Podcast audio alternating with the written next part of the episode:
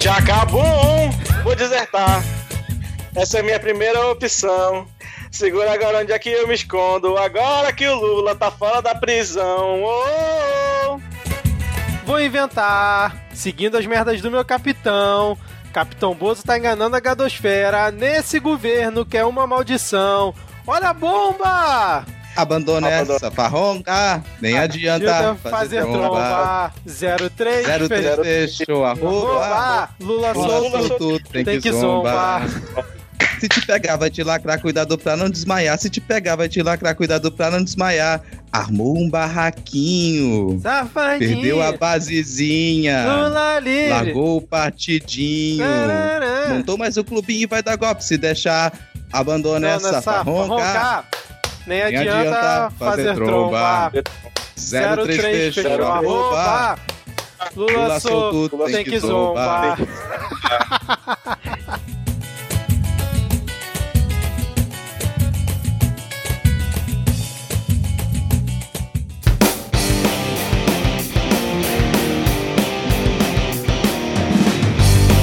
cidadão e cidadã, tudo bem? Eu sou Vitor Souza e está começando mais um episódio do Midcast Política, o nosso episódio 100% sobre política nacional, com um giro por algumas das principais notícias e causas que ocorreram na última semana. E hoje aqui comigo temos ele, o sempre animado Rodrigo Hipólito. Tudo bem, Rodrigo? Ah, não, não tá tudo bem. Eu gastei toda a minha energia agora, toda a minha alegria pra essa abertura do programa, né?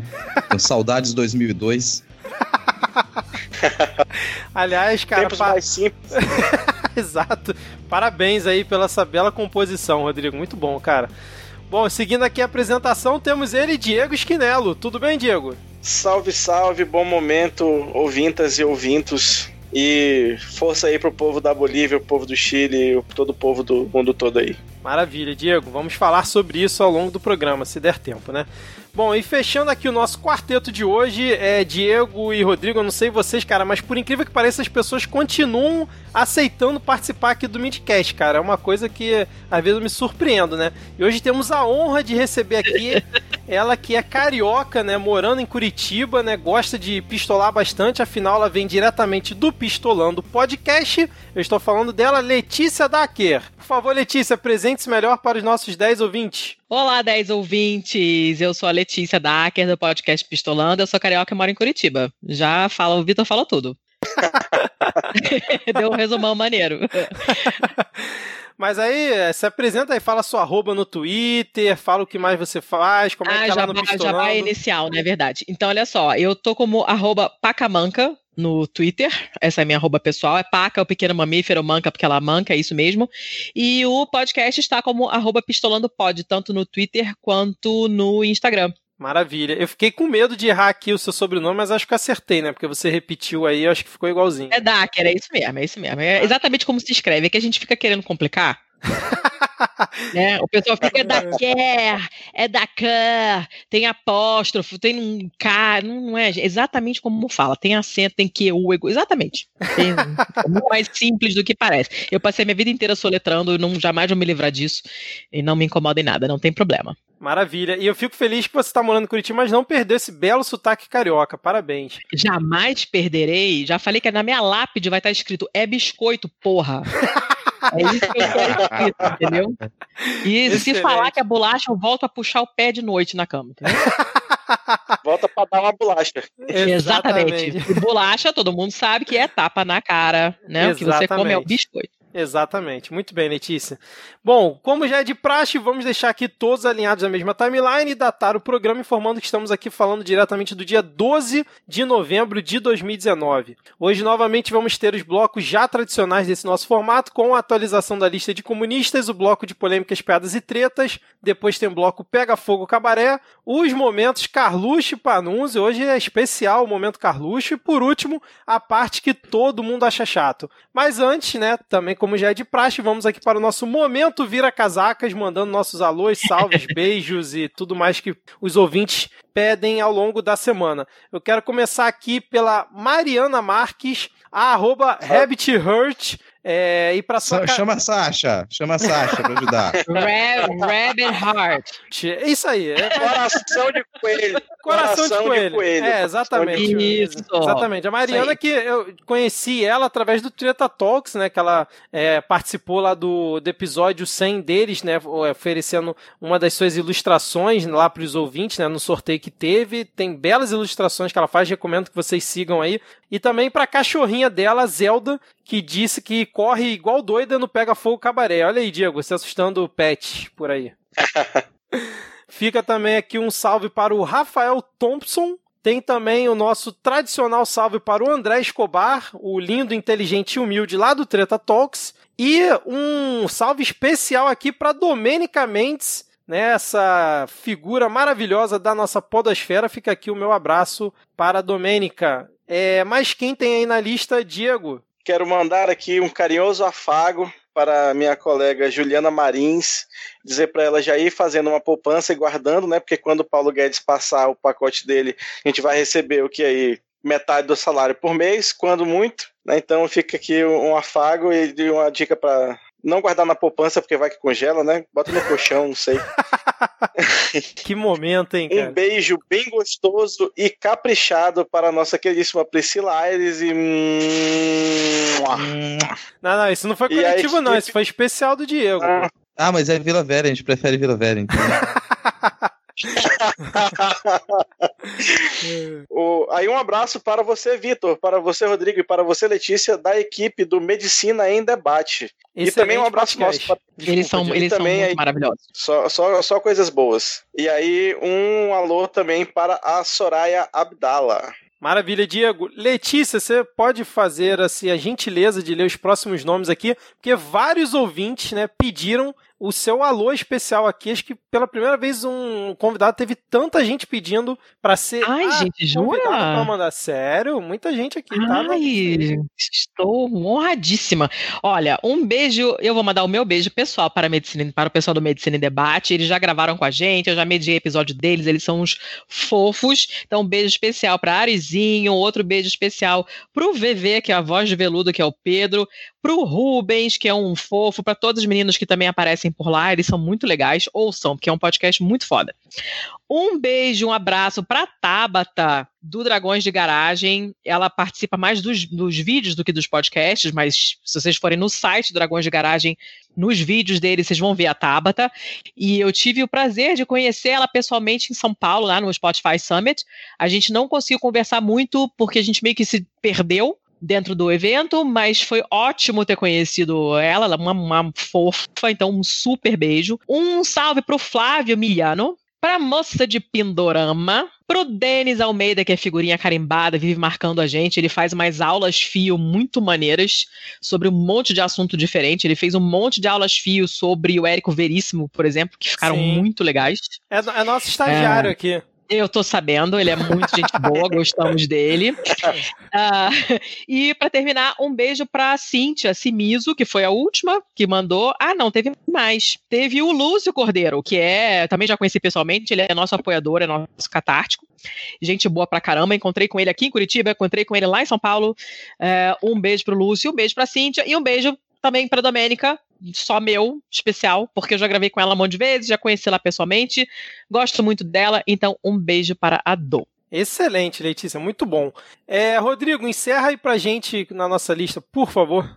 Para encerrar o nosso momento Vira Casacas aqui, mandar um, um salve pro Marcos Robles. O Marcos Robles também ele mandou um beijo aqui pro nosso ouvinte, Carluxo. Carluxo, a gente sabe que você escuta a gente, a gente sabe que você fica triste porque não veio gravar aqui, o Panúncio veio e você não, mas a gente mantém o momento aqui com seu nome, então continua escutando a gente, responde lá o Marcos. Taca-lhe pau, Marcos, não desiste aí do Carluxo, continua mandando mensagem que uma hora ele te responde. Te manda aqui agora também o nosso momento beijo coletivo pro querido Roger Manrique. Vamos lá, todo mundo agora, respira fundo. Hum...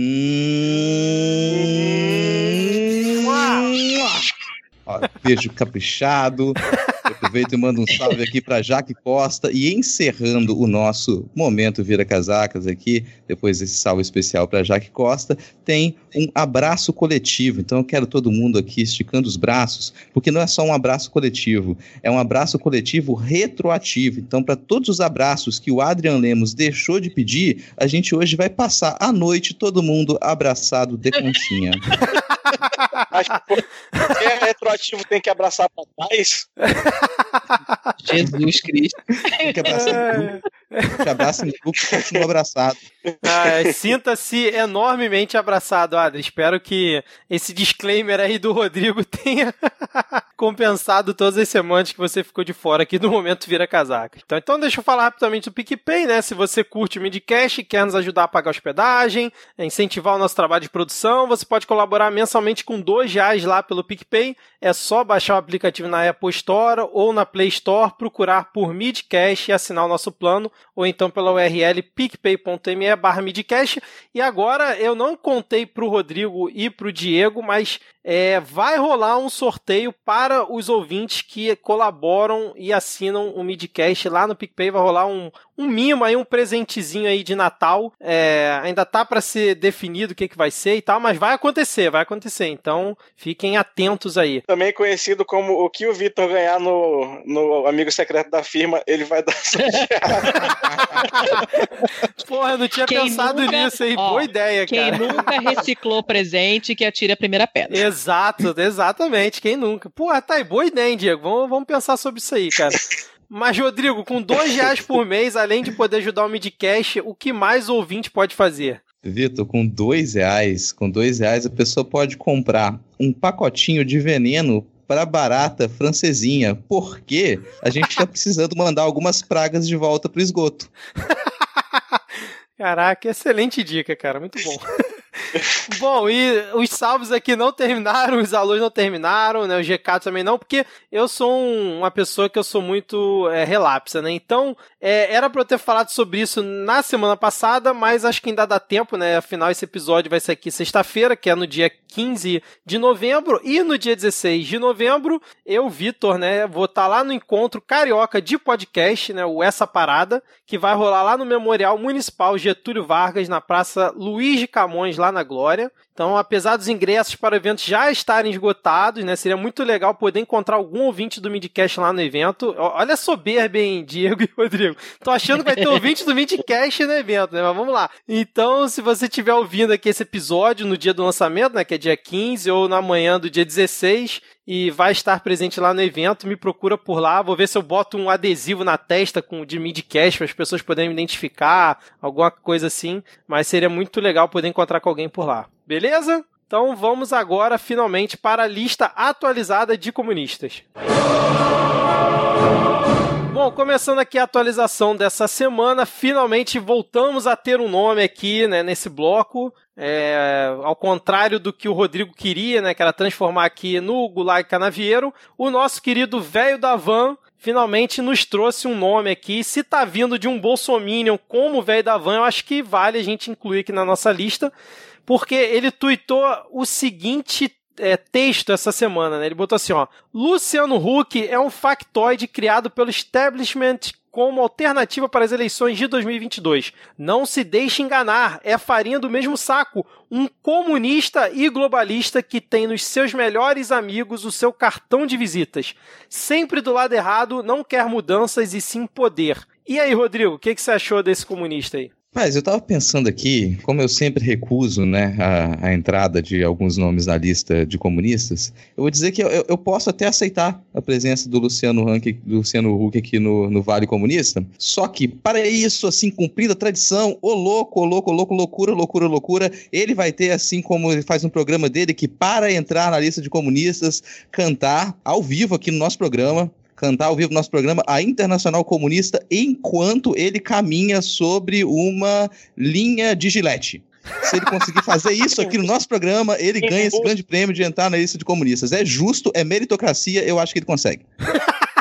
Em russo. Em russo. Em russo, A em Internacional. Comunista em russo. Fantasiado de Trotsky. Ai, puta que pariu, cara.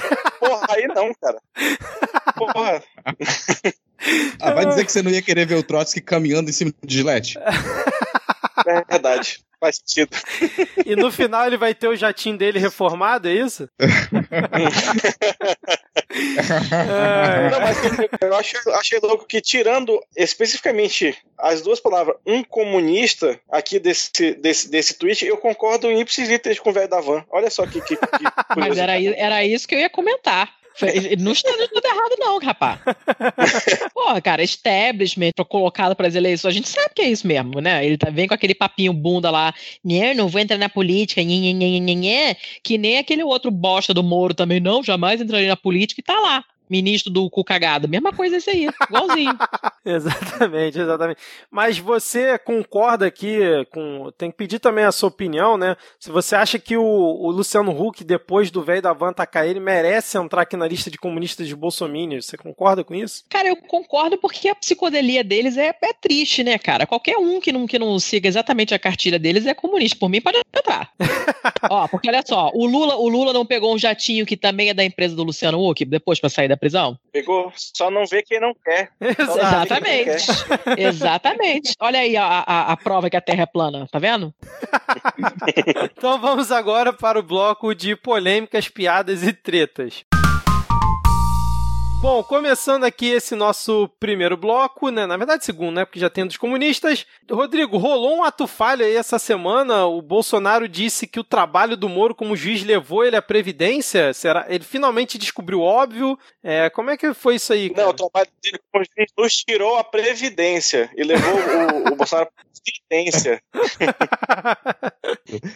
Sabe que os novos comentaristas políticos são psicólogos e psiquiatras, né? É isso que a gente está precisando, assim, para poder fazer comentarismo de, de política atualmente. Então, isso que a gente está chamando de ato falho é, são só algumas, algumas expressões de verdade, né? Eles mesmos não conseguem mais esconder essa prática de coisas simples, coisas que na verdade não surpreende a gente. Então é, é tão nítido que, que o Moro levou o Bolsonaro à, presidência que ele não, não consegue negar isso sem muito preparo, sem algum assessor colocar uma, um papelzinho na frente dele, ele levantar os óculos e falar, Mariela, não consegue.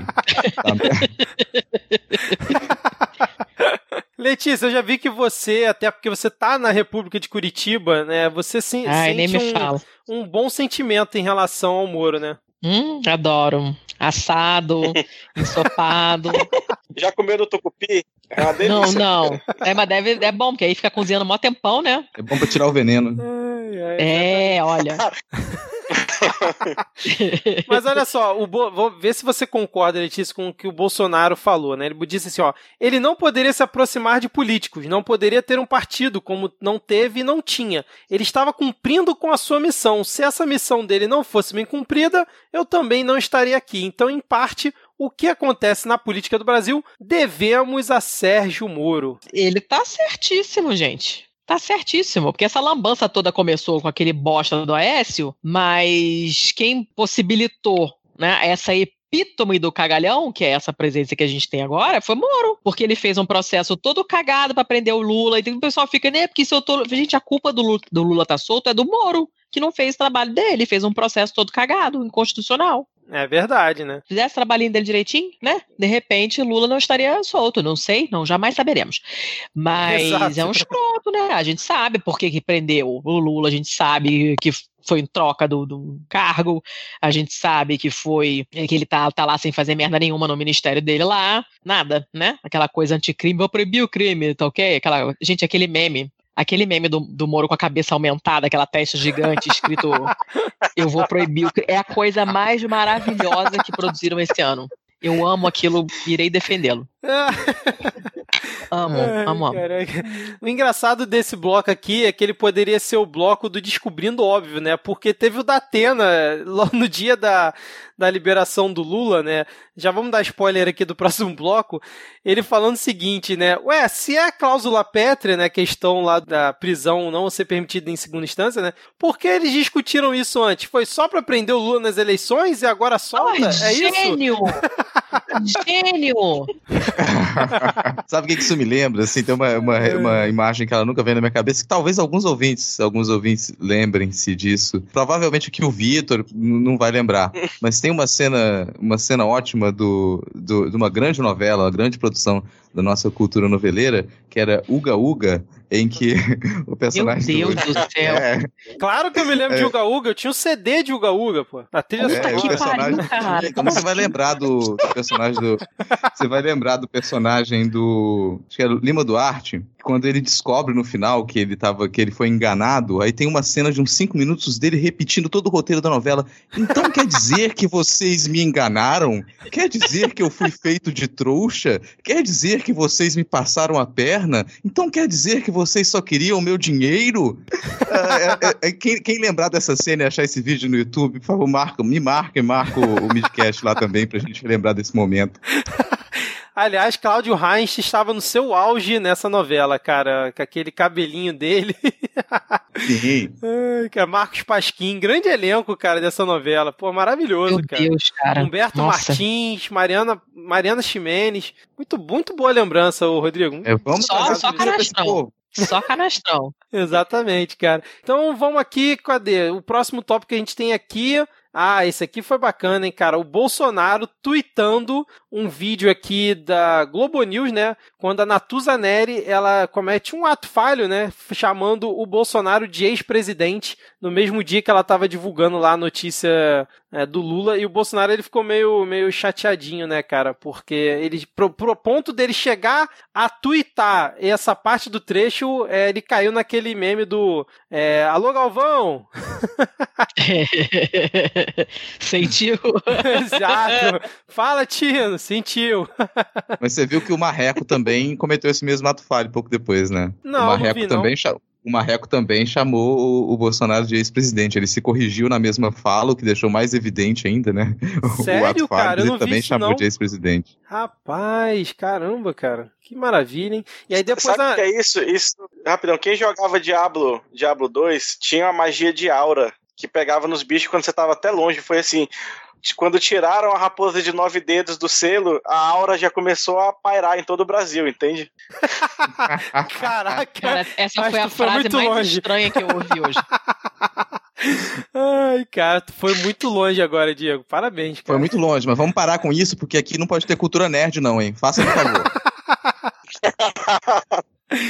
Ah, e aí depois a Natuza Neri, obviamente, ela se corrigiu no Twitter, né, falando que foi um ato falho e tudo mais e tal, e aí o assunto meio que morreu, mas o Bolsonaro com certeza sentiu nessa aí, cara. Bom, mas acho que completamos aqui, né, a lista de atos falhos dessa semana, e acho que a gente já pode finalmente aqui pro próximo tópico, que é acharam o porteiro, né, do caso lá da casa da novela da Casa 58, né, a nossa querida revista Veja. E eu queria perguntar para vocês, porque eu tenho uma opinião sobre isso aqui. Como é que vocês é, acharam que foi a postura da Veja nessa publicação? Vou começar pela Letícia, que é nossa convidada. A postura escrota. Botaram o cara na capa com endereço, telefone. Só faltou botar a cor da cueca do homem, gente. Isso, exato, cara. Pô, sabe, cara, a gente sabe que a Veja é a podridão da podridão da podridão, né? A nata do, do esgoto. Mas, pô, a gente, sei lá, a gente fica achando sempre que o fundo chegou no fundo do poço, mas eles chegam no porão, né? Do fundo do poço. Sim. Como é que você bota uma parada dessa na capa, sabe? Pô, e toda a a cara do cara enorme na capa da revista, uma reportagem com todos os dados pessoais do cara, ah, sabe? Vai a merda, que gente horrível, que revista asquerosa. Vou te contar, viu? Não, e É, toda a às vezes gente rotina até do pensa cara, que é né? só, Às vezes a gente pensa Tudo. que é só editor e tal, mas nesse caso a gente pode é, apontar o jornalista também, porque às vezes a gente pensa, nossa, é culpa da, é, do- da chefia, é culpa da edição da revista. Mas, bicho, jornalista quando ele chega nessa situação, por mais que ele precise pagar as contas, se você vai pagar suas contas com o risco de você levar a vida de outra pessoa nisso, cara, você pede demissão. Alguma Então, coisa tá muito errada aí, né?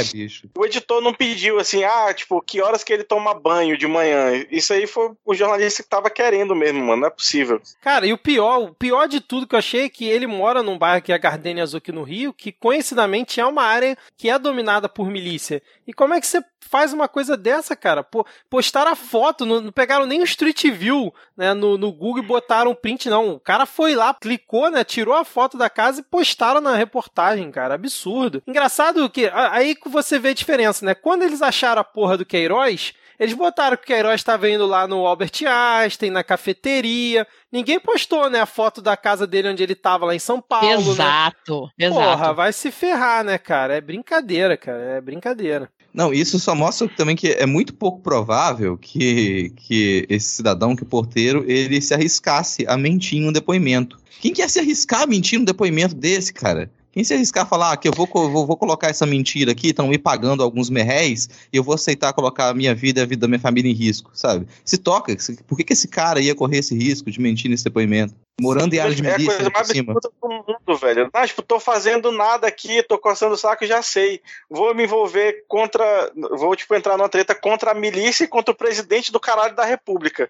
Sim. É, morando numa área de milícia, né, cara? Sendo já que pobre, a gente já falou porra. diversas vezes o termo milícia aqui, e o Vitor vai ter que colocar pi porque ele mora no Rio de Janeiro, né? Então vamos ver o limite desse tópico. É, qual é o próximo tópico aí, Rodrigo? Já que você já puxou aqui, foi um tópico bem engraçado, eu diria, cara. É, raios e trovões, Vitor! Esse é o próximo tópico. cara, eu só lembro. Raios! Uma... É, eu lembro. cara, só pra você ver que até, até a divindade mais burra que existe, que é o Thor, tá contra o Bolsonaro.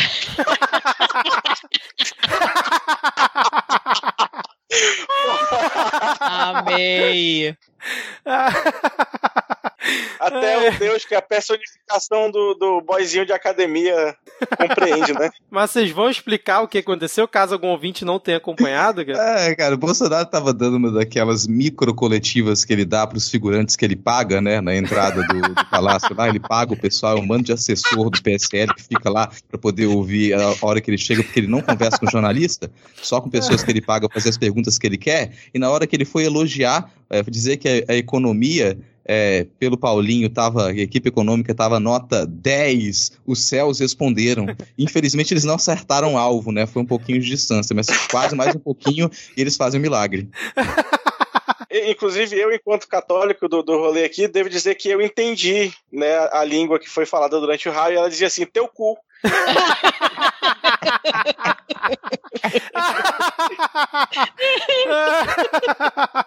Ai, meu Deus do céu, cara. Não, o legal foi depois ele preocupado com o jornalista. Gente, gente, vamos afastar dessa grade aí, por isso que eu não gosto que vocês fiquem tocando na grade aí, que vai que esse raio aqui dá algum efeito, cara. Porra, ele tem que entender que ninguém gosta de estar perto dele, não é perto da grade, né, cara? É ele que é radioativo, não é a grade, porra. Exato. Ai, meu Deus do céu, cara. Esse vídeo é maravilhoso. Ah, como sempre, vai ter link aqui na, na descrição do episódio, cara. É, e aqui o próximo toque vou deixar pro Diego comentar, que tá aqui na pauta escrito assim: o Fux dá e o Fux tira. Como é que foi isso aqui, Diego? É, ele cumprindo aí a, a, já tradicional movimentação do STF, né, de voltar atrás, né, de, re, de repensar, de rever suas atitudes aí como uma corte muito dialética, ele no dia 6 de novembro deu uma liminar que destravava o processo disciplinar contra o Deltan no Conselho Nacional do Ministério Público, e aí quando foi, deixa eu abrir aqui, no dia 11 ele deu outra liminar para suspender de novo o processo. Ué? ele chegou no Ministério Público e está aqui o processo. Aí depois ele foi lá, devolve o processo. Por isso que Fux dá e Fux tira. Exatamente, cara. Não, e, e, o julgamento seria hoje, né? No, no dia que a gente tá aqui gravando. É. E aí, como a liminar dele foi no dia antes, no dia 11, aí não, ele não, não poderia ser julgado, porque, segundo ele, já tinham tido duas outras ações contra o Deltan, que já teriam sido rejeitadas anteriormente. E aí, por isso, essa na, na posição dele não faria sentido, cara. Mas já Exato. chega disso, porque é hora de. E Lula cabaré!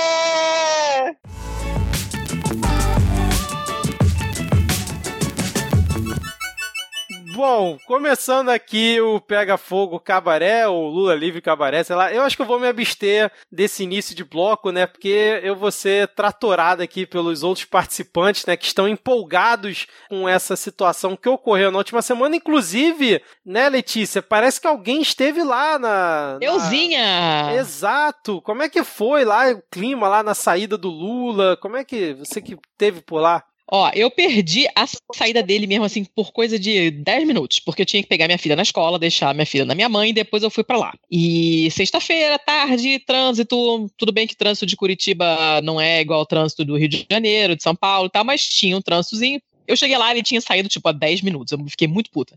Mas, na hora que eu tava subindo a rua, fica numa ladeira, a, a Polícia Federal, E eu tava subindo a rua e tinha uma galera já indo embora. Eu falei, ah, pô, perdi, né? Ele foi embora e tal. Mas o pessoal tava assim, se abraçando, gente que não se conhecia, sabe? O pessoal se abraçando na rua, gente chorando. Tava um clima muito legal, tinha muito mais gente do que eu achava que ia ter, na verdade, porque Curitiba tem essa fama, né? Na República e tal, pipipipopopó, mas tinha bastante gente. E a galera geral, assim, de, de camiseta e com faixa e com coisa e tal.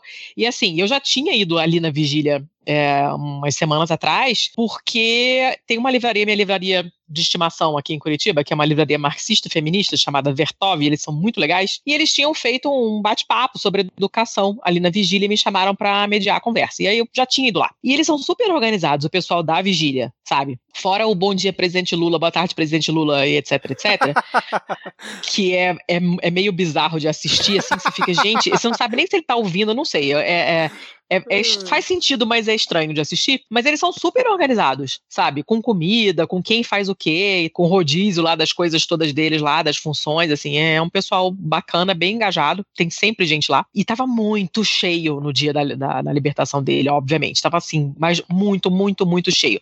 Então tinha o pessoal de sempre. Tem o pessoal todo dos grupos de esquerda que eu conheço aqui, que não é. Eu não conheço muita gente, mas os lugares que eu frequento, as pessoas que eu vejo sempre, tava todo mundo lá.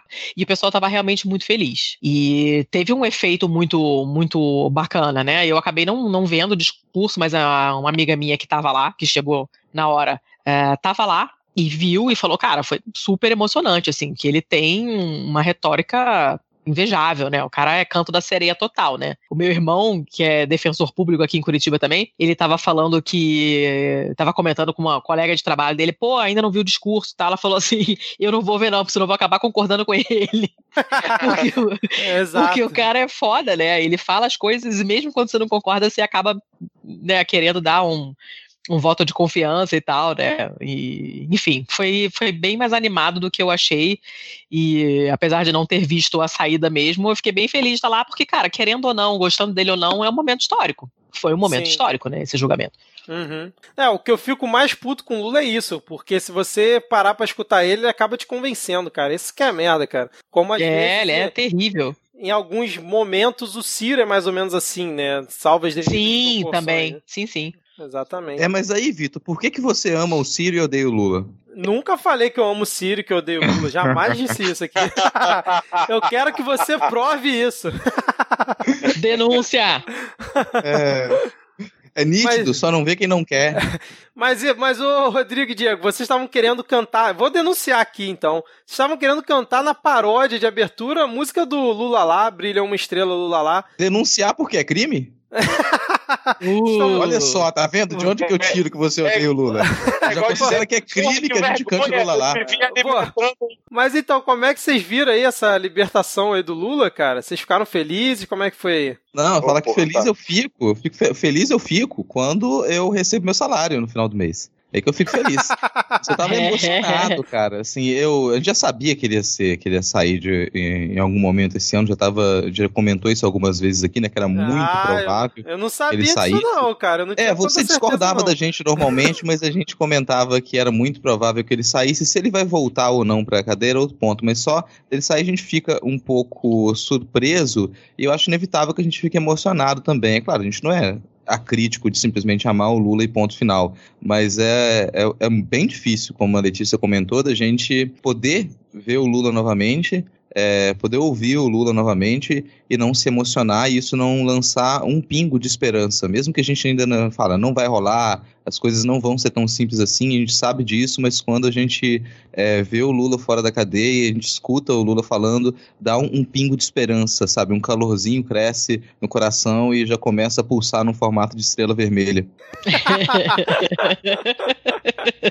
Sinto que alguém estava com saudades, hein? Olha só, cara. Pô, muita, cara, muita, muita saudade, bicho. Porra, a gente perdeu uma paródia perfeita. Tem uma música da Maria Mendonça que é Que Saudade do Meu Ex. Puta que pariu. a gente faz de novo depois.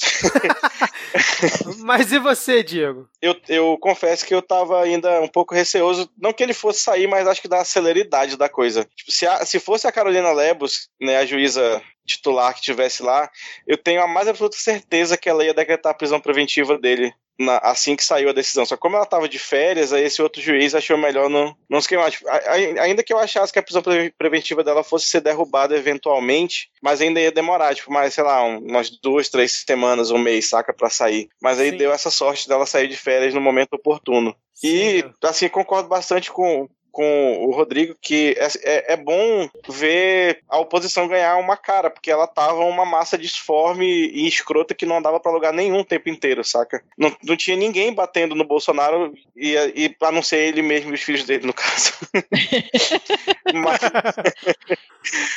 mas tava tudo muito desorganizado e assim, por mais que a gente da porta de casa para dentro, né, tenha trilhões de críticas a tecer, até pela, pela, pelo lulismo que, que parece ser essa única opção, eu acho que precisava de alguma coisa para dar um, um, fôlego, saca, pra galera, porque não tinha ninguém que inspirasse nada. Tipo, o, o Ciro, ele, a, cada, a cada fala que ele faz, ele se apequena, ele quer atacar alguém que é maior do que ele, ele não vai conseguir. Né? Infelizmente, é, pra, pra galera dele é isso, ele, ele fica não que ele tivesse que endeusar ou nada, mas tipo, fica quieto. Não, a oportunidade de ficar calado passa e ele, em vez de, de utilizar, deixa ele embora. E aí também, né, tem aquela, aquela história de que o outro lado agora também tem um inimigo claro para atacar, isso talvez vá reunir umas forças, não sei o quê. Mas eu acho que, no balanço geral, é muito, muito melhor para o país, primeiro porque é menos alguns presos injustiçados, né, que estão aí no sistema carcerário. Para além da letra da lei, que é para mim é clara como a água, e como disse o Datena, nessa né, cláusula Petra não tinha para que discutir. Prisão só depois do trânsito em julgado,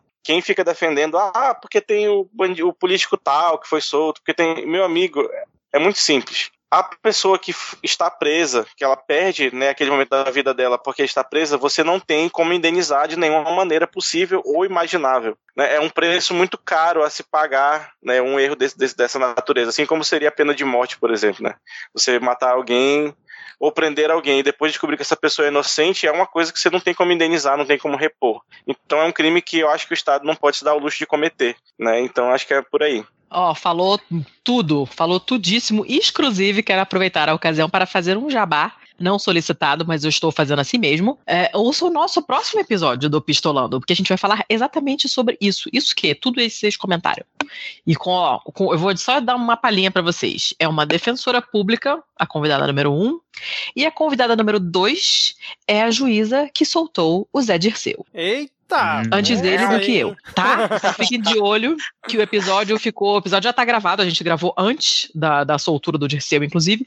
E o papo ficou muito bacana. Então, assinem o feed do Pistolando e, e baixem e ouçam na próxima semana, porque vocês vão gostar. Excelente, excelente. Mas eu queria fazer alguns comentários aqui, né? Acho que agora é a hora que alguns é, ouvintes vão começar a me cancelar aqui, mas eu espero que não.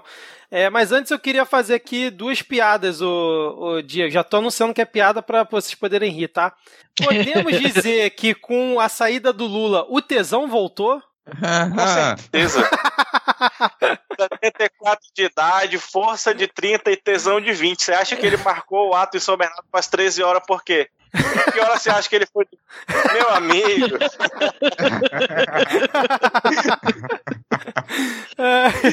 Lembrando que ele saiu numa sexta-feira e já saiu dando beijo na boca, né? O que muita gente passa aí a sexta sem conseguir fazer, né, cara? Nossa, gente, muita inveja do Lula. Lotado de adolescente sad boy na internet. Porra, o Lula saiu da cadeia só pra esfregar que ele consegue arrumar namorada até preso. É. Mas aí eu queria ouvir de você o seguinte, né? Você não acha que esse movimento aí, tudo bem, né? No dia que o Lula saiu, no dia seguinte lá em São Bernardo, né? É, várias forças da esquerda ali se aglutinaram em volta dele. Acho que o Boulos foi um dos principais ali que ficou bem é, grudado ali nele. Mas você não acha que essa aglutinação novamente em volta do Lula vai ser mais um erro de estratégia da esquerda que já não funcionou em 2018? Porque a gente sabe, né? O Lula não pode concorrer à eleição, então, tipo assim, ele vai ser uma voz importante para principalmente bater no Bolsonaro, mas fora de cogitação ele concorrer a qualquer coisa. Provavelmente ele não vai vir com nenhuma ideia nova que não seja o PT encabeçar e ser da forma como ele demandar. Você não acha que novamente é um erro da esquerda se ela resolver se aglutinar em volta dele para tentar formar um bloco contra o Bolsonaro? Vocês acham que vai bater num, numa parede e vai voltar, não vai dar certo? Rapaz, eu, eu acho que é, não é a melhor das estratégias, mas qual outra? Porque não tem mais ninguém. A, a, a esquerda não foi capaz de criar nenhum outro personagem à altura. Não tem é. ninguém para substituir ele. Aí você vai fazer o quê? Não tem tu, vai tu mesmo, né? Então, mas o problema é que ele nunca passa a bola, né? É sempre ele. Não ele, passa, cara. não passa. Esse não é o passa. ponto. Então, né? É, eu, eu vou pensando... comentar algo no, na, no último bloco. Ah, não, o que eu ia comentar é que eu concordo com, é, com a Letícia, que eu também eu não consigo imaginar uma alternativa, não consigo imaginar na situação em que a gente está, se a gente simplesmente deixa, ah, tudo bem, não vamos nos aglutinar em torno do Lula, a gente vai continuar a perder terreno, a gente nem vai tentar bater de frente, porque a gente não tem uma alternativa agora. Então a gente pode reclamar que está tudo centralizado em cima do Lula, a gente pode reclamar que ele não passa a bola, a gente pode reclamar que não tem renovação, só que enquanto a gente reclama, a gente não pode perder esse único momento que a gente teve em um ano de governo de conseguir bater de frente novamente, sabe? E o que, que a gente vai fazer com isso é que é a questão. Eu não considero se aglutinar em torno do Lula agora uma estratégia errada ou certa, porque não tem outra alternativa. Então não dá para considerar isso uma estratégia. Agora, o que, que vai ser feito a partir disso, para mim, é questão de estratégia. Então a única maneira que a gente tem é se aglutinar em torno do Lula agora, nesse momento, porque a gente não tem outra força. Tudo bem, já que é só isso que tem, a partir disso, o que, que a gente consegue fazer? A gente consegue desdobrar mais algumas representações? A gente consegue puxar mais algum novo nome forte? A gente consegue fazer algum tipo de articulação para tirar um pouco do poder representativo da centro-direita, pelo menos, e puxar para a gente? Se a gente conseguir fazer isso, a gente tem alguns acertos estratégicos, mas não, não vejo agora como uma simplesmente uma escolha se aglutinar ou não se aglutinar em torno do Lula. É só isso que a gente tem. Inclusive, eu acho que ele na rua agora ele traz para a eleição do ano que vem uma arma que não tinha, né? Porque você ia ter praticamente todos os governadores de fora do, do Nordeste bolsonaristas, então pra, apoiando candidatos a prefeito bolsonaristas, e não tinha ninguém para puxar um, um caralho de um voto para a esquerda de, de, lugar nenhum, assim. Sei lá, acho que o Ciro conseguia consegue eleger o prefeito de Fortaleza. Mas fora disso, quem é outro nome da esquerda que tem poder de chegar numa cidade, fazer um comício e fazer a diferença, saca? Então eu acho que para a batalha da, da eleição municipal ano que vem, ele, ele vai ser útil nesse sentido. É, cara, eu não sei, eu ainda acho meio, meio triste essa situação, cara, porque não consigo ver um futuro saindo algo de bom disso aí, cara. Eu ainda tenho minhas dúvidas se essa carreata que o Lula. Carreata não, né? Essa. Como é que é o nome que ele vai fazer aí pelo país, né? A caravana. Era cara... Né? É, se essa caravana dele, cara, só não vai, vai ser chovendo molhado e não vai trazer nada de novo, cara. Acho que só vai. Cara, eu, eu, minha perspectiva é muito muito baixa em relação a, a, esse movimento do Lula, sinceramente, cara. Pra mim. Leon, eu... é você? Tá parecendo o Leon lá no Twitter, pô. Não. Você não tem um sentimento positivo de entender que o Lula circulando o país, sabe, já chama muita gente. O Lula circulando o país é um terremoto, cara. Ele então, pode não causar é um ter... esse sentimento mas... em você, mas ele causa não. esse sentimento em pelo menos 60 milhões de habitantes do Brasil. Então, só do Lula estar tá circulando, a gente já tem uma mudança inevitável. O fato do Lula estar tá fora, a gente tem pelo menos 60 milhões de pessoas que, sabendo que ele está circulando, já muda o sentimento deles. Você não tem a estrelinha vermelha no seu coração, mas boa parte do país tem. então, mas não é só isso mas, não, cara. Eu também não tenho estrelinha, muda? mas olha mas só. será que muda mesmo? Ou ele só vai falar para convertido que ele já falava antes? Esse é o meu ponto, entendeu, cara? Eu não sei se vai falar para convertido, não, cara, porque olha só, teve uma galera maluca que votou no Lula em outras eleições e tal, e provavelmente ia votar no Lula de novo nessa, mas como ele estava preso, votou no Bolsonaro. A gente sabe que teve essa, essa maluquice. Ah, eu não sei se teve um, A gente um, sabe que isso aconteceu. relevante. Quantidade relevante. Mas, e, eu, mas eu, eu ainda acho o seguinte, cara, a gente está apanhando. A gente está apanhando sem parar desde o dia 1 um desse governo, cara. Sim, isso é Entendeu? Verdade. Esse foi, essa foi a primeira, a primeira coisa constitucional que aconteceu esse ano. sabe? Porra, a gente tava precisando de uma res, um respiro, assim, moral, sabe? Pra, não, ainda tem instituições que estão funcionando talvez. Bem, talvez, né? É, não, é então eu acho que tem Sim. um efeito moral, assim, não indiferente, sabe? Eu, depois que eu saí da, da, da vigília e tal, eu fui pra casa da minha mãe pegar minha filha, e a minha mãe, que também não é petista, nem coisa nenhuma, minha mãe veio assim, cara, eu tirei um peso do peito, e nem eu sabia que isso estava me incomodando tanto. Porque é uma parada tão claramente errada, tão claramente injusta, uma palhaçada tão ridícula que o mundo inteiro reconhece que é uma palhaçada. Como é possível alguém não entender que esse canalha do Moro prendeu o Lula num processo todo cagado para ganhar o um ministério de prêmio depois, cara? É uma parada tão absurda, tão louca, que você fica, cara, como é possível que esteja acontecendo hoje, 2019, saca? Aí quando, quando ele saiu, deu aquela. Ah, sabe? Quando a adrenalina desceu um pouquinho pra gente conseguir respirar. Não, né? é aquilo, né? Se o Moro não tivesse aceitado o ministério, ainda podia ficar aquela coisa dúbia. A gente sabe como foi, mas a narrativa não ia poder encaixar muito. Mas depois que ele aceitou, né, cara, assim. Claro, e na mão cara de pau, numa Exato, cara dura, eles não têm vergonha de nada, sabe? Percebe, vai ir a petulância do cavalo. Não estão nem aí. Porque, porque a, a, base deles acha tudo ótimo. A base deles acha normal. Inclusive, quem não é do núcleo duro, ex-amigos meus de faculdade, eu digo ex porque eu fui expulsa do grupo, obviamente. é, claro, e fico, tenho muito orgulho disso, bato no Parabéns. peito pra dizer fui expulsa, né? Faz currículo, eu acho que conta a meu favor, em termos Sim. de caráter. E, e se você perguntar, cara, eles acham, não, vale a pena. Eu falei, gente, na cabeça de vocês, valeu a pena o cara ir contra a lei, porque o que o Moro fez foi contra a lei, para prender uma pessoa que foi contra a lei? Em qual sistema solar isso faz sentido? Ah, não, porque pelo menos tirou. É, é isso, é a retórica do pelo menos não é mais o PT, pelo menos tiramos o PT. Isso não, não vai acabar tão cedo, é muito difícil a gente lutar contra isso. Esse, essa pequena vitória que a gente teve de, de, de um respeito à Constituição, que é uma coisa que não deveria nem ter acontecido, né, essa prisão não deveria ter rolado, deu uma respirada boa, assim, sabe? A gente deu uma levantada na moral que é muito, era muito visível ali no pessoal que tava ali, sabe? É o pessoal se abraçando, não era nem uma questão de, poxa, eu amo o Lula e tô feliz que ele saiu. Era, caraca, alguém nesse país respeita a Constituição. Não, e assim, o que me deixou um pouco, assim, no dia foi maravilhoso para mim, eu, eu, gostei muito da saída do Lula, apesar de não estar tá tão empolgado quanto o Rodrigo, porque o que eu mandei de figurinha do Lula pros no WhatsApp, cara, foi ah, uma coisa maravilhosa, cara. É. Adorei. Foi muito bom, cara. Tá não, vendo, eu... cara? Até tu que não gostou ficou feliz. Vem cá, responderam?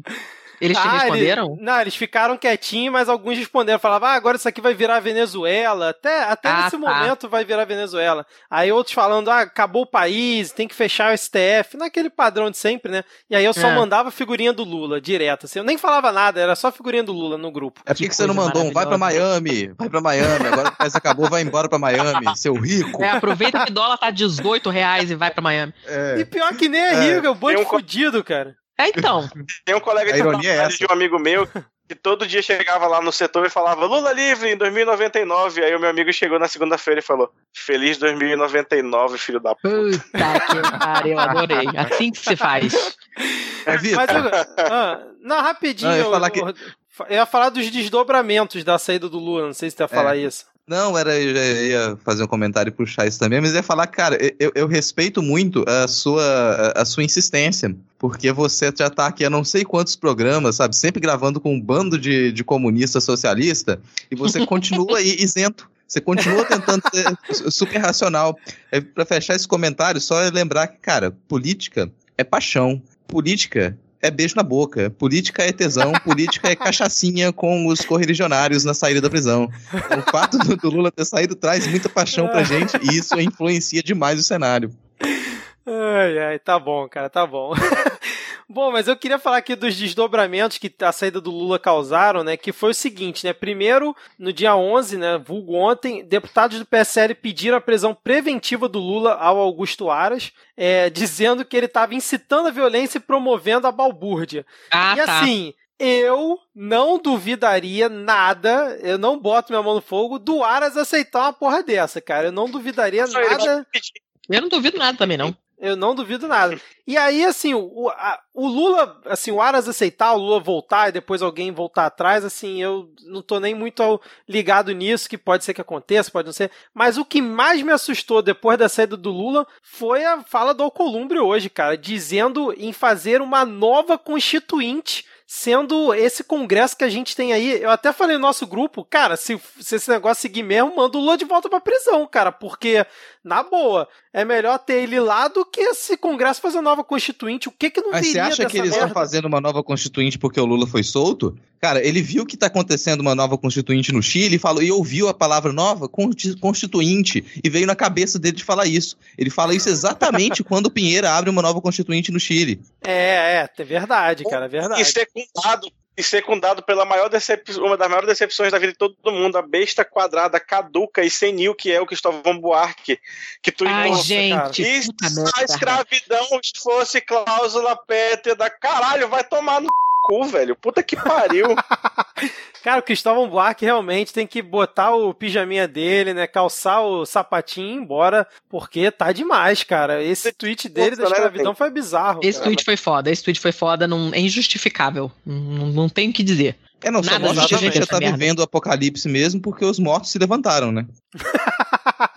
Pior que o pessoal, o pessoal não, não larga o osso, né, cara? É impressionante. Puta que pariu. Não, o tempo essa... passa, o cara já pode se aposentar lá nos confins de sei lá onde e continua falando merda no Twitter. Puta que pariu. É, essa foi bizarra demais. Mas pelo menos o Maia, né, falou hoje que não faz sentido convocar uma nova constituinte. Então, vamos ver como é que vai ser isso, cara. Mas eu realmente fiquei é, um pouco assustado com a situação, porque do jeito que eles estão passando tudo que eles querem, eu não duvido nada eles inventarem do dia pra noite aí convocar uma nova constituinte. Sabe-se Deus o que vai sair disso, cara. Realmente é uma coisa pra gente ficar muito atento. Nossa, demais. Esse congresso asqueroso não tem condição. Exatamente, cara. É, se querem falar mais alguma coisa, a gente pode pode ir pro próximo tópico. É só para deixar isso bem claro, assim, bem nítido, que é propor uma PEC para mudar prisão em segunda instância, que é o que o Congresso está tentando agora, também não surtiria efeito. Só poderia mudar isso com uma nova constituinte, né? Por isso também que ele começa a falar em uma nova constituinte. É importante Sim. comentar porque tem uma PEC rolando, vão tentar mudar a prisão em segunda instância através de uma PEC, mas isso não seria possível. Se a gente ainda seguir a moribunda Constituição, isso não seria possível. Então, daí o Alcolumbre tentar puxar uma nova constituinte para agradar alguns setores, mas ele sabe que isso que, que, isso não é possível com o Senado do modo como ele está agora também, né? Então é jogar Sim. uma coisa muito mais para frente, alguma percepção que ele teve, ah, será que isso vai ser possível? Vou cantar essa pedra agora e daqui a pouco, se for necessário, já foi dito antes. Não, lembrando que está correndo uma PEC no Senado e uma na Câmara, né? São paralelas. E o que o Rodrigo falou é porque tem juristas que defendem que isso pode ser alterado, já que o STF já teve entendimento em 2016 anterior, né, permitindo. Então tem gente que acha que via PEC poderia alterar e tem uma galera que acha que não poderia alterar porque é cláusula pétrea. Então o medo deles fazerem via PEC é justamente judicializar depois no futuro essa merda, né? Então por isso que... É, não, e você até consegue se você é, matar parte do STF, derrubar alguns aviões, Yes com é, a, a, alguns dos ministros dentro, aí você consegue fazer com que esse entendimento de 2016 ele continue válido, já que a gente tem um, um novo entendimento em 2019, então isso já foi. Você não, não pode alterar o que eles colocaram em 2019, a não ser que eles já não estejam aqui entre nós.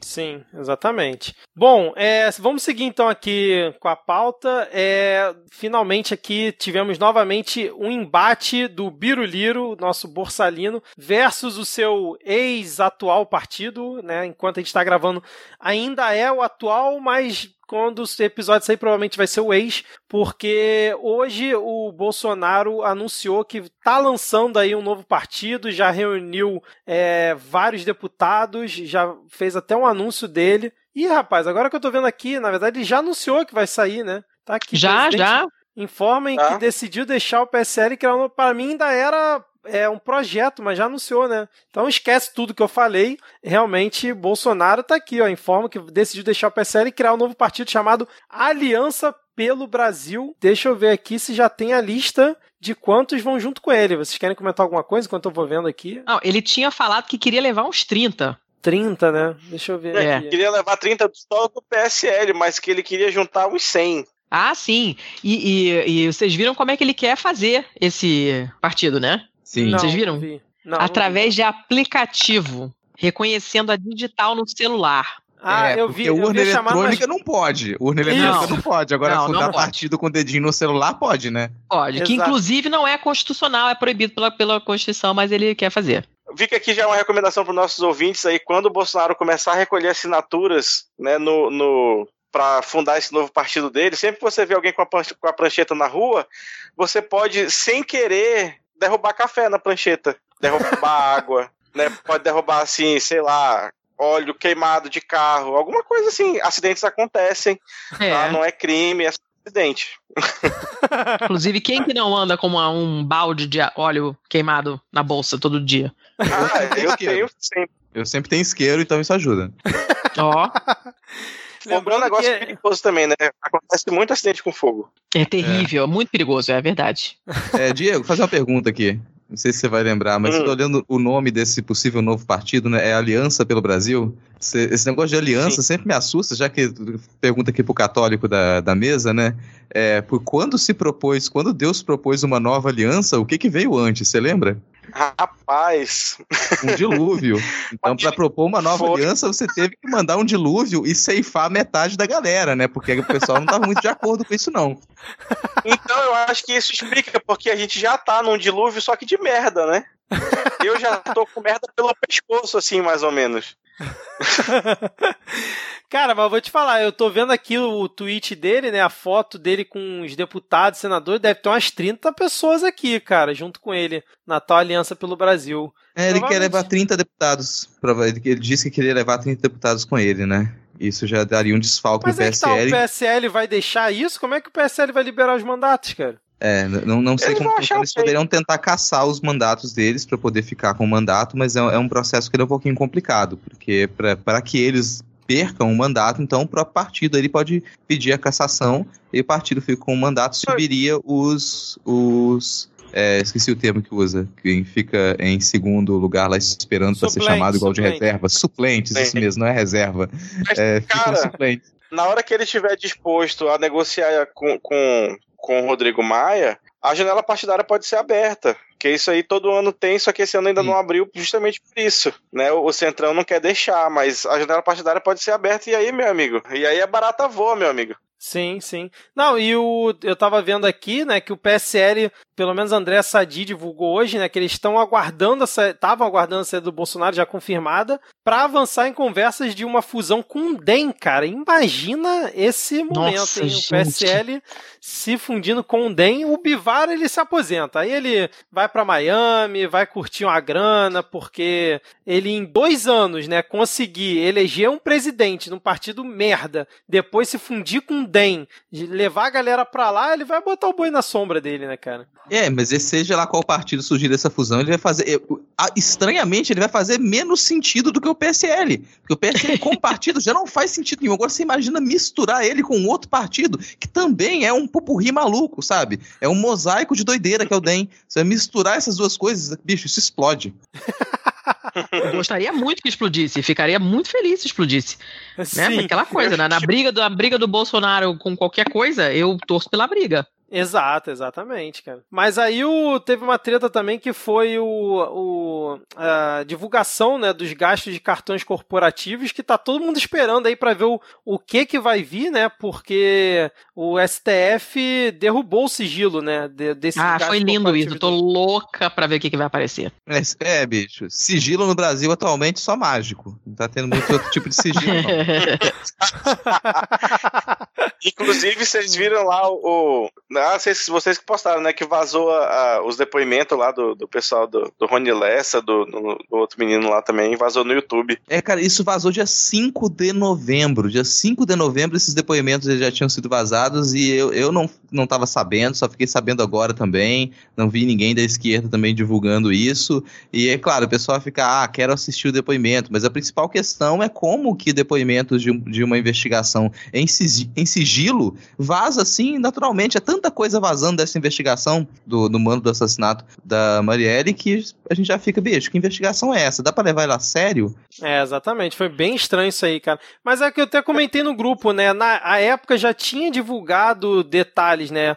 Que o, o cara tinha falado, o Rony Lessa, né? Que falou que já tinha trabalhado com o Lindbergh no, na prefeitura de Nova Iguaçu, que ele tinha sido o maior patrão, o melhor patrão que ele já teve e tal. Já tinha rolado meio que essa coisa de, ah, o Rony Lessa era petista e tal. Acho que veio daí, né, essa, essa notícia. Mas realmente o, a questão do vídeo eu também passei batido por isso, cara. Bom, é, vocês querem falar mais alguma coisa aqui nesse Pega Fogo Cabaré? Teve uma entrevista do Bivar muito boa, eu vou deixar o link na descrição pra época, muito boa, né? Uma entrevista do Bivar é. muito boa, cara. É, só que estranho isso aí. é, eu também, eu também achei estranho depois que eu falei, mas enfim, vocês me entenderam, né? vou deixar o link na descrição, que eu acho que vale a leitura pra entender um pouco dessa, dessa salada aí. Mas vamos acompanhar, né? Provavelmente quando esse episódio sair já vai ter acontecido alguma outra merda nesse novo partido da Aliança. Cara, que nome escroto, né, cara? Aliança Aliança pelo Brasil, puta que pariu. Eu queria falar aqui que a revista Época tá realmente decaindo, porque a Veja conseguiu dizer até a hora que o porteiro peida, e aí nesse perfil do Bivac da época tem só dizendo que ele joga tênis. Jornalismo Foi isso a época, né? Foi isso a época. Foi isso a época. ai, ai, com esse belo trocadilho, acho que a gente pode fechar o blog aqui, né? Então agora vamos, o Diego, vamos tocar aqui uma marcha fúnebre porque vamos para o momento Carluxo muito especial. Vamos lá.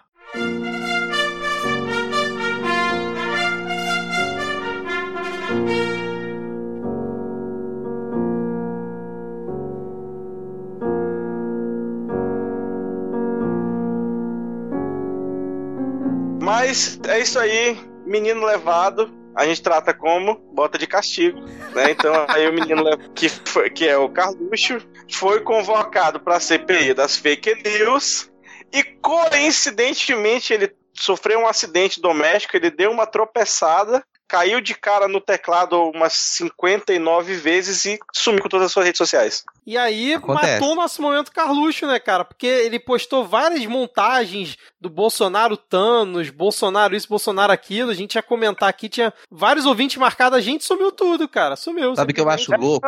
Eu acho louco que... É ele, ele foi assim, on a, on a flare of glory, assim. Ele, eu vou deletar essa porra mesmo vai o Ride the Lightning com o Bolsonaro segurando peixe, vai Bolsotano. Será Gente, que mas... era preparação para dele? Pode ser, hein, cara? Tipo, ah, vou deletar essa merda mesmo, já vou aloprar isso aqui, cara. Pode ser, hein? É, você nunca se perguntou por que, que ele tinha uma arma do lado do teclado? É porque em algum momento ele ia atirar em direção ao próprio computador. Agora, essa, essa, galera acha que deletando o, o, perfil de redes sociais apaga o que já foi colocado na internet. Acho que eles precisam de informação, que nada que vai pra internet desaparece. Qualquer coisa que você colocar na internet está lá para sempre. Você sempre vai conseguir encontrar. Mas vem cá, por que, que vocês acham que, eles, que ele apagou tudo? Cara, eu acho, assim, que foi duas coisas, né? Primeiro, essa questão da CPMI da fake news, porque a galera que tá comandando essa CPMI é tão lesada que tá arriscado agora, sem o perfil do Carlos Bolsonaro, eles não terem como confrontar as coisas que ele já tweetou. Para mim, esse é um ponto, né? Como que o estagiário vai, vai imprimir num papel A2 o print do tweet dele para levar lá? Exato. E dá pro Frota mostrar lá, né, cara? E um outro ponto que eu vi que até saiu aqui no, na matéria do Congresso e Foco, que eu concordo com isso aqui, que parece que um dos assessores do Carluxo falou que ele saiu das redes sociais para evitar atritos durante o processo de criação do novo Partido do Pai. E considerando que no mesmo dia o Bolsonaro anunciou isso e o Bolsonaro está bem calmo nas redes sociais dele, né? Inclusive ele nem atacou o Lula diretamente e tudo mais, eu acho que faz bastante sentido, porque a gente sabe que quem mais cria conflito no governo é justamente o Carluxo, né? É, eu, eu, acho que, que tiraram o celular dele, cara. Tiraram o celular dele, tomaram o celular dele mesma força, sabe? Ele tava lá pulando, pulando, pulando. Devolve! Devolve meu celular! Isso é injustiça! Aí devolve, tiraram o celular dele e deletaram as coisas. Acho que não foi ele de propósito, acho que obrigaram o Carluxo a fazer isso. Você ou é essa opção, ou é essa opção, ou foi sem querer. Ah, não, sem querer não, não é Não, possível. sem querer eu não é, acredito de maneira eu, eu consigo imaginar esse pessoal tentando fazer alguma outra coisa, sabe? Tipo, tentando vender alguns dos 10 perfis que ele tem lá registrado no, no telefone dele, que ele fica contando tipo pavão, não sei o quê. Aí ele vai tentar passar esses perfis pra frente e junto ele faz alguma besteira e deleta todos os, os tweets dele. Não me surpreenderia. Mas eu acho que obrigaram o Carluxo a abandonar o cenário das redes sociais porque estava causando muito caos. Ai, cara, é, eu não sei não. A, a, vida é aquela tirinha, cara. No primeiro quadrinho tem o Bolsonaro falando no telefone, perguntando: alô, é do Disque Sexo? E no outro quadrinho tem o Carluxo no telefone falando: não, pai, como assim? Aí no terceiro quadrinho tem o Bolsonaro falando: não, porque esse, esse número só quer me fuder. Adoro. Teve gente falando que parece que o Twitter e o Instagram teriam bloqueado a conta dele, mas Mas isso não faz sentido no mesmo dia porque são de empresas diferentes, né? Então faz mais sentido mesmo a questão de ter partido do Carluxo, né? Essa, é, e se tivesse bloqueado, você não teria acesso à arroba dele. Não, e eles estariam ser... reclamando, cara. Eles estariam vociferando em tudo quanto é rede que sobrou. Já estariam reclamando de censura, disso, daquilo. É, não, e ele e... saiu de, de tudo. Twitter, Facebook, tudo ao mesmo é, tempo. É, ao mesmo tempo. É, pois é, exatamente. Então foi, foi programado mesmo. E agora, amigo ouvinte, né? A gente que está se encaminhando aqui para a reta final do Midcast no ano, né? A gente tem. A gente já vai falar com mais quantos episódios a gente tem nesse ano? Melhor não, né? Deixa ainda é, esse, esse, suspense, né? Mas assim, a gente está perto né, das nossas férias já e corre sério o risco de, a partir do próximo episódio, não termos momento Carluxo, porque não tem Carluxo nas redes sociais, cara. A gente vai ter que suspender, talvez, a nossa análise hermenêutica carluxiana aqui. Pô, vocês vão ficar órfãos, é isso mesmo? Exato, cara. Não, mas tem... você tá achando que ele não vai achar outras maneiras de falar merda? é, pois é, tô subestimando o Carluxo, né, cara? Exatamente. homem de pouca fé. é, cara, Vitor, se você conseguir encontrar um daqueles aparelhos de é, que transmitiam é, em código Morse antigamente, você ligar um daqueles aparelhos, talvez você consiga receber uma mensagem do Carluxo agora, já imaginou?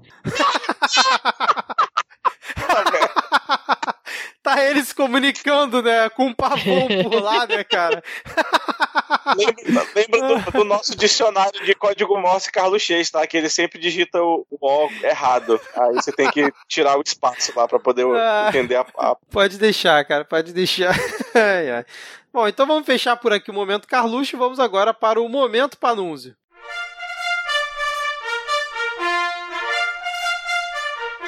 Então, como diria o nosso ouvinte, Fábio Panunzio, só para lembrar, a lei só retroage se for para beneficiar o réu. Lula não volta para a cadeia antes do trânsito em julgado. E se o STF não se acovardar, vai anular a sentença de Moro e dar a ele a chance de ser julgado por um, juiz, um, por um juiz ético e desinteressado. Eu só queria que rebater e fazer uma pergunta: onde é que vão achar esse juiz? é tipo, vai lá, agora desinteressado é foda, mano. Ninguém vive sem interesse, mano. Tá foda. Vamos.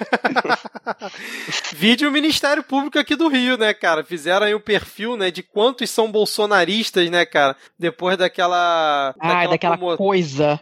Isso, é, que foi afastada e depois fizeram um perfil com vários, cara, vários é, promotores aí do Ministério Público postando coisas nas redes sociais apoiando o Bolsonaro, fazendo arminha com a mão, cara. Então, esse, essa observação do Diego foi pontual, realmente, cara. Difícil, né? Tá difícil. É só dizer que essa coisa do STF se acovardar, eu não sei muito bem assim, porque a gente imagina que eles precisam de coragem para alguma coisa, né? É, a gente tem que lembrar da votação. A votação foi 6 a 5 Então, de 6 a 5 para virar o jogo de um lado pro outro é muito pouco, cara.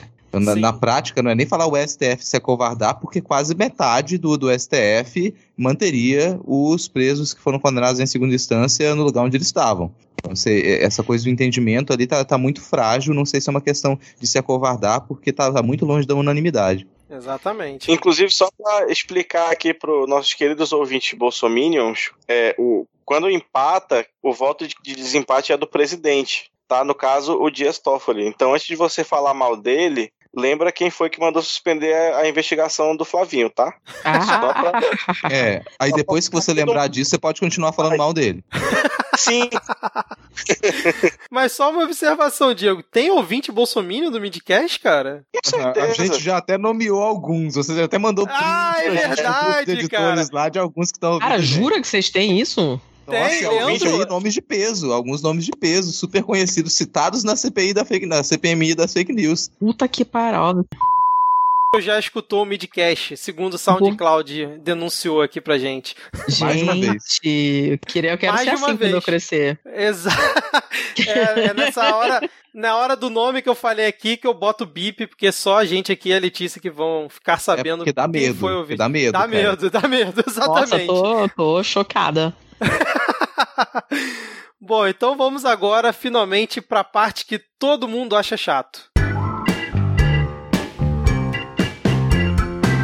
Então, começando aqui à parte, que todo mundo acha chato. É claro que você que escuta a gente, você já tem sempre a impressão que as coisas podem piorar. A gente não usa mais aquela frase, nossa, pior que isso não fica. A gente sabe que vai ficar pior. Então a gente teve uma bela surpresa de uma medida provisória assinada recentemente que destrói o que sobrou do INSS, fode com o FGTS e a gente que estava reclamando das contas aí da Previdência, agora sim talvez a gente tenha motivo para reclamar disso, né?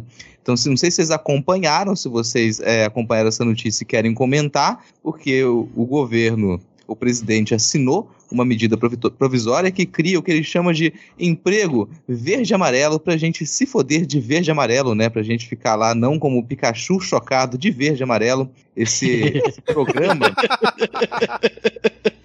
é, esse que ele chama é um programa, é um, uma, uma programação para o, o, nosso fim dos tempos aqui mesmo, porque ele é uma destituição né, da, da folha de pagamento, então que tira, diminui parte da contribuição das empresas para o FGTS e para o INSS. Então, o que significa que agora aqueles seus 500 reais que você sacou todo feliz do FGTS, acreditando que, nossa, o governo me deu esse presente, isso não existe, vai existir mais de nenhuma maneira. Porque o corte que foi feito vai praticamente impedir que você tenha alguma coisa para sacar do FGTS, mesmo depois da sua casa ter sido alagada em alguma enchente, que é situações em que isso pode ter liberado, não vai existir mais. Então a gente já não tem mais esse tipo de contribuição que é para facilitar a vida do empregador, porque ser patrão no Brasil é realmente o um inferno. Eu acho que resumiu muito bem. Sim, eu tenho certeza que esse nome escroto, emprego verde e amarelo, foi dado pelo Charada, cara, o velho da van. Eu não tenho a menor dúvida, cara, que foi a sugestão dele. Na, ele já tinha anunciado na campanha que ia lançar a carteira de trabalho verde e amarela, lembra? É, é, é, é verdade. Que é a coisa mais cafona, cara, emprego verde e amarelo. Agora, é, Letícia, você quer comentar alguma coisa? A gente tá falando muito aqui, deixando você falar pouco. Não, não, cara, não tem nada para comentar nisso aí que eu tô putaça, apesar de que é, aí, é que vou falar um negócio aqui que o pessoal vai achar que eu sou mega escroto, assim. Mas é que eu morei muitos anos na Itália, meu CNPJ é de lá. Então, uhum. eu, não, eu, não, eu nunca tive carteira assinada aqui. E lá mesmo eu só tive um ano. Depois eu abri meu CNPJ e eu pago imposto pra caceta na Itália, por sinal. Pago meu INSS lá, caro pra burro, pago imposto de renda super alto e tal, não sei o quê, pago imposto aqui também. E, mas eu não tenho carteira assinada aqui, então isso não vai me afetar diretamente. Mas esse tipo de coisa me deixa muito, muito puta, sabe? Por um lado eu fico muito, muito puta, e por outro eu fico feliz, porque eu queria muito que esses meus ex-amigos se fudessem de verde e amarelo, sabe? Porque, Sim, cara, é. a pessoa bem informada, estudada, que tem capacidade de entender as coisas e mesmo assim vai lá e vota neste grandíssimo saco de merda, ela merece ganhar uma carteira de trabalho verde e amarela, merece perder o FGTS, merece porra, tudo, inclusive a enchente. Então eu estarei aqui aguardando ansiosamente. Já falei que o dia que essa merda toda acontecer pra cima deles, quando a água bater na bunda, eu vou colocar uma cadeira de praia na calçada só pra ficar apontando e rindo lá. Porque, cara, eu tenho muita raiva desse pessoal. Muita raiva Quer ficar mesmo, com mais verdade. raiva? Quer ficar com mais ah, raiva? Quer ficar com um detalhezinho? Tem, tem, tem, tem um requinte de crueldade nessa medida provisória. É, se você imaginar que a gente agora vai ter que trabalhar mais tempo pela Previdência que foi aprovada, pela deforma da Previdência, a gente vai ter que trabalhar mais tempo. Então, as pessoas acima de 55 anos, elas vão continuar cada vez mais no mercado de trabalho. Elas precisam de emprego para se sustentar.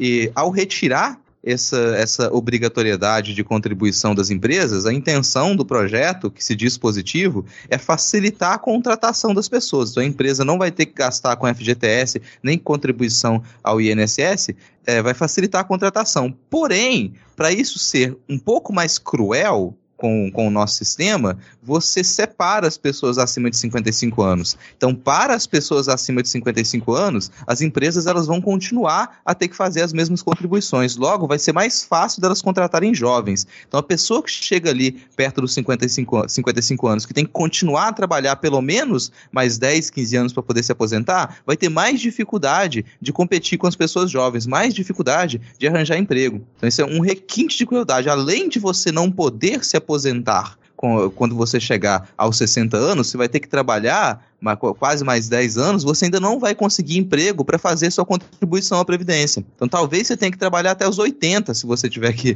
que fazer todo o período de contribuição, porque você vai ter dificuldade de arranjar emprego. É, se conseguir, né? Vai, vai continuar, vai é. ter que trabalhar até os 80 se conseguir alguma coisa, né? Certo. Não, é, é tanta é putaria. fácil arranjar emprego com 50 anos de idade, né? Super é, moleza. Todo mundo procura. Pois é. É um exatamente. sonho de todo empregador ter um funcionário é, de 50 é, anos. É tanta, é tanta putaria envolvida nisso aí, cara, porque além do que o Rodrigo falou, ainda tem um pequeno grande detalhe, né? Que o deixa eu pegar o nome do cidadão aqui. O secretário especial de Previdência e Trabalho do Ministério da Economia, é bom a gente às vezes dar os nomes aqui, né? O Rogério Marinho, é, ele declarou que os trabalhadores que recebem o seguro-desemprego passarão a pagar 7,5% de alíquota de contribuição ao INSS. Hoje em dia, ninguém paga nada, né? E aí, por que que isso vai acontecer? É novo, né? É o novo quê? Fux, porque ele vai dar o seguro-desemprego com a mão e tirar um pedacinho com a outra.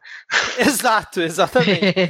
porque aí o que acontece? Qual é a justificativa deles? Esse dinheiro ele vai ser usado para compensar o que o governo vai deixar de arrecadar das empresas por conta desse programa verde amarelo, porque alivia a folha de pagamentos. E aí o pior, né, esse programa verde amarelo para estimular o emprego, ele tem data para acabar, teoricamente, que é no final de 2022, coincidentemente quando acaba o governo Bolsonaro, né? Ah, olha é, só. Exatamente. E a taxação do seguro-desemprego não, é permanente. Então, eles vão botar a taxação falando que é para aliviar né, o que eles vão deixar de arrecadar, mas se o governo, o programa verde e amarelo acabar, a taxação do seguro-desemprego não. E o que pior ótimo. não é isso. O pior é que eu vi gente em grupos que tem bolsominions falando assim: "Não, essa é, reportagem ela tá tendenciosa, porque na verdade não é o desempregado que vai passar a pagar é, 7,5% de INSS. É a pessoa que recebe o benefício do seguro-desemprego. Mas o seu idiota, Ué? quem recebe o seguro-desemprego é o quê, cacete? Caraca, mas, é que, uma... mas que merda de raciocínio torto é esse, cara? O que, que esse pessoal come de manhã?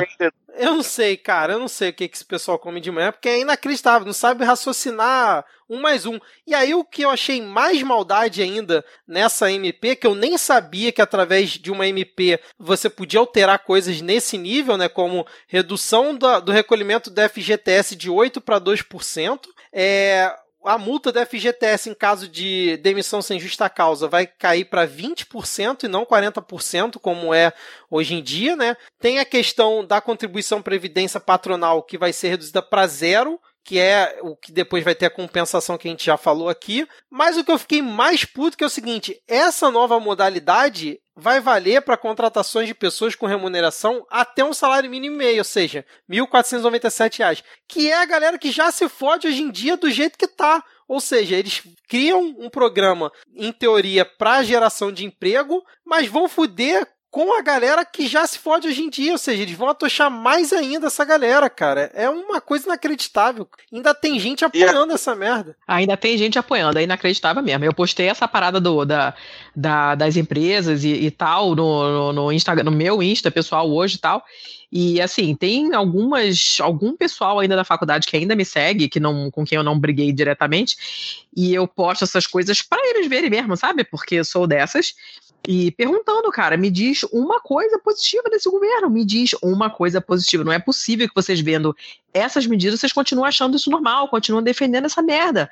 Não é possível, sabe? Ou é burrice, ou é mau caratismo, ou é uma combinação das duas coisas, porque nada mais explica, não tem explicação. Não, tem a parte de Aí não eu... querer dar o braço a torcer também. Sim, sim, mas pô, sabe? Tá vendo que inclusive ele mesmo vai ser fudido, não é possível. Pois é, cara. Aí eu queria fazer só dois comentários aqui. O primeiro é, é um, um negocinho chama matemática. Né? Eu vi aqui ano passado cerca de 6 milhões de brasileiros pediram seguro-desemprego, né? Isso colocando, vamos colocar a média de um salário mínimo a 7,5%, isso dá 450 milhões de reais por mês que, que essa medida iria arrecadar se todos esses 6 milhões estivessem desempregados ao mesmo tempo, que não é o caso, né? Isso é ao longo do ano. Você deixando de arrecadar tudo que você está deixando de arrecadar com, essa, com esse emprego, a conta não fecha, mas nem por um caralho mas nem fudendo que feche essa conta de, de esse, essa contribuição do, sobre o seguro-desemprego pagar o que vai deixar de ser arrecadado com essa desoneração da, da folha. E a segunda coisa é que caralho, é porrada atrás de porrada. E Sim. os filhos das putas dos presidentes de todas as centrais sindicais estão com a caralho do braço enfiado no e não faz nada, sabe? Tipo, é, ano passado eles, a gente sabe que os sindicatos estão falidos porque a reforma trabalhista do Temer acabou com o imposto sindical e nem por isso eles lutaram. E aí agora tá tendo ataque atrás de ataque, tipo, claro, a reforma da Previdência e essas centrais sindicais não estão fazendo porra nenhuma. Tipo, chega um momento que não dá pra, pra, pra eu, eu chegar assim de cara limpa pro, pro meus colegas de trabalho defender o movimento sindical, porque, meu amigo, é uma piada de péssimo gosto o que essa galera faz. Fica aí, tipo, babando o próprio ovo. Todo mundo tá. Tenho certeza que todos os presidentes de centrais sindicais do mundo estavam lá no, na porra do discurso do Lula no ABC ter, mas não convoca o caralho de uma greve geral, né, do, de, de, de, categoria que consegue parar a porra desse país. E aí vão deixando, vão deixando, e, cara, eu fico muito, muito puto com isso, porque o, o, sindicato é a força do movimento social, é o único setor do movimento social que tem dinheiro, que tem renda para poder financiar a luta. E não faz nada, né, fica se vendendo por, por, por causa de besteira fica pelegando por causa de merda e não defende a classe trabalhadora.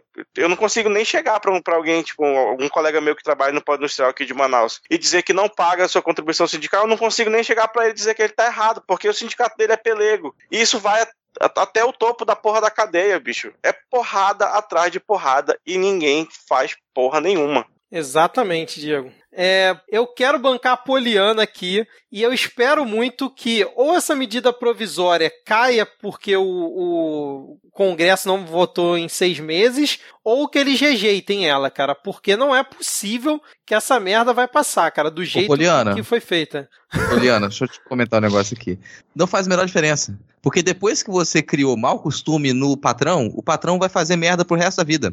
Então, o problema de uma medida provisória é que ela começa a valer imediatamente. Então, ela já está valendo agora. Sim. Foi assinada, ela está uhum. valendo. E depois que o empregador começou a explorar o trabalhador, ele não aceita dar o passo atrás. É muito difícil você ter conquista. Então, na hora que você assina uma medida provisória, se ela cair daqui a dois meses, se ela cair daqui a seis meses, os patrões não vão aceitar isso. E para você conseguir é, manter emprego legal, para você conseguir ser contratado de forma legal, com carteira assinada, vai se tornar cada vez mais difícil. Você cria uma cultura de exploração exagerada, uma cultura do precariado, e a gente não consegue sair dela. Então, esse tipo de medida provisória que Bolsonaro coloca desde o início, decretos que ele coloca desde o início do governo, que ele já sabe que vai cair, mas que cria um ambiente propício para você conseguir fazer reformas cada vez mais aprofundadas no desmonte dos nossos direitos. Então, isso aqui é uma coisa que ele sabe que pode cair mais à frente, mas depois que ele colocou, a merda já tá feita. É, privilégio não se tira, né? Que ninguém consegue. Você já deu, fudeu. Não, não volta é. atrás.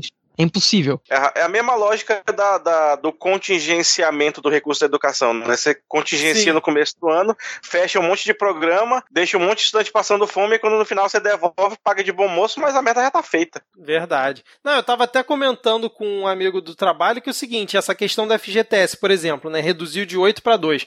Aí pode ocorrer da situação do, do patrão contrata, sei lá, 10 pessoas já nesse novo modelo, pagando 2%, quem me garante que ele não vai chegar, pô, pô, pagando 2% para isso aqui, vou pagar 2% para os que já estavam assim, né, antes, e aí bate a fiscalização, daqui a pouco dá aquela frechada, né? Ah, não, peraí, a gente fiscaliza aqui que vai ser 8%, não, mas daqui a pouco 3% já tá bom, né, na média ali para você depositar, e a coisa vai só atochando cada vez mais, né, cara? Não duvidaria realmente ver um movimento desse, não. Mas falando em atochar aqui, o Bolsonaro também assinou a medida provisória que eu jurava que era fake news aí, que não ia acontecer, extinguindo o DPVAT. Vocês viram, acompanharam isso aí? Como é que vocês encaram essa situação? O DPVAT ah. que injetava acho que 2 ou 3 bilhões por ano no SUS, né? Por conta da arrecadação, né? Aí ele já tinha explicado isso lá no começo de ano, Vitor. Lembra, se vocês forem lembrar de um vídeo dele, uma live dele no começo do ano, que ele falava que tinha que.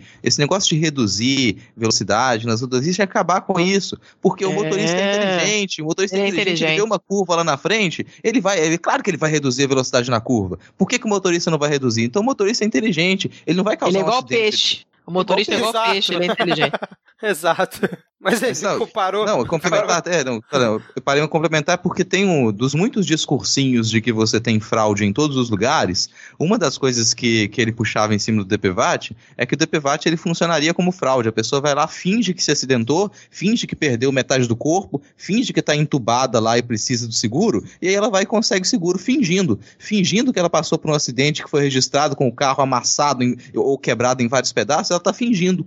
Então, para ele, tem, tem tanta fraude no DPVAT prática, ele deveria ser, ser extinguido como ele extinguiu agora. Exato, cara. A primeira coisa é que isso é um, o primeiro ataque disfarçado ao SUS, né? Só uhum. para dizer que é um ataque ao SUS e virão outros, né? O, uh, o secretário. O objetivo é desmontar mesmo, a gente sabe, né? Sim, não. O, o, já teve um cara do Ministério da Saúde que falou que o SUS tem que ser pago. Aí vamos lá. Esse filho da puta ainda tem coragem de ver assim: a medida provisória não desampara os cidadãos no caso de acidentes, já que, quanto às despesas médicas, há atendimento gratuito e universal na rede pública por meio do SUS. Ô caralho, é gratuito porque o governo fornece e paga, mas não é que é não, é gratuito cara. porque o médico é... a saúde, ô filho da puta.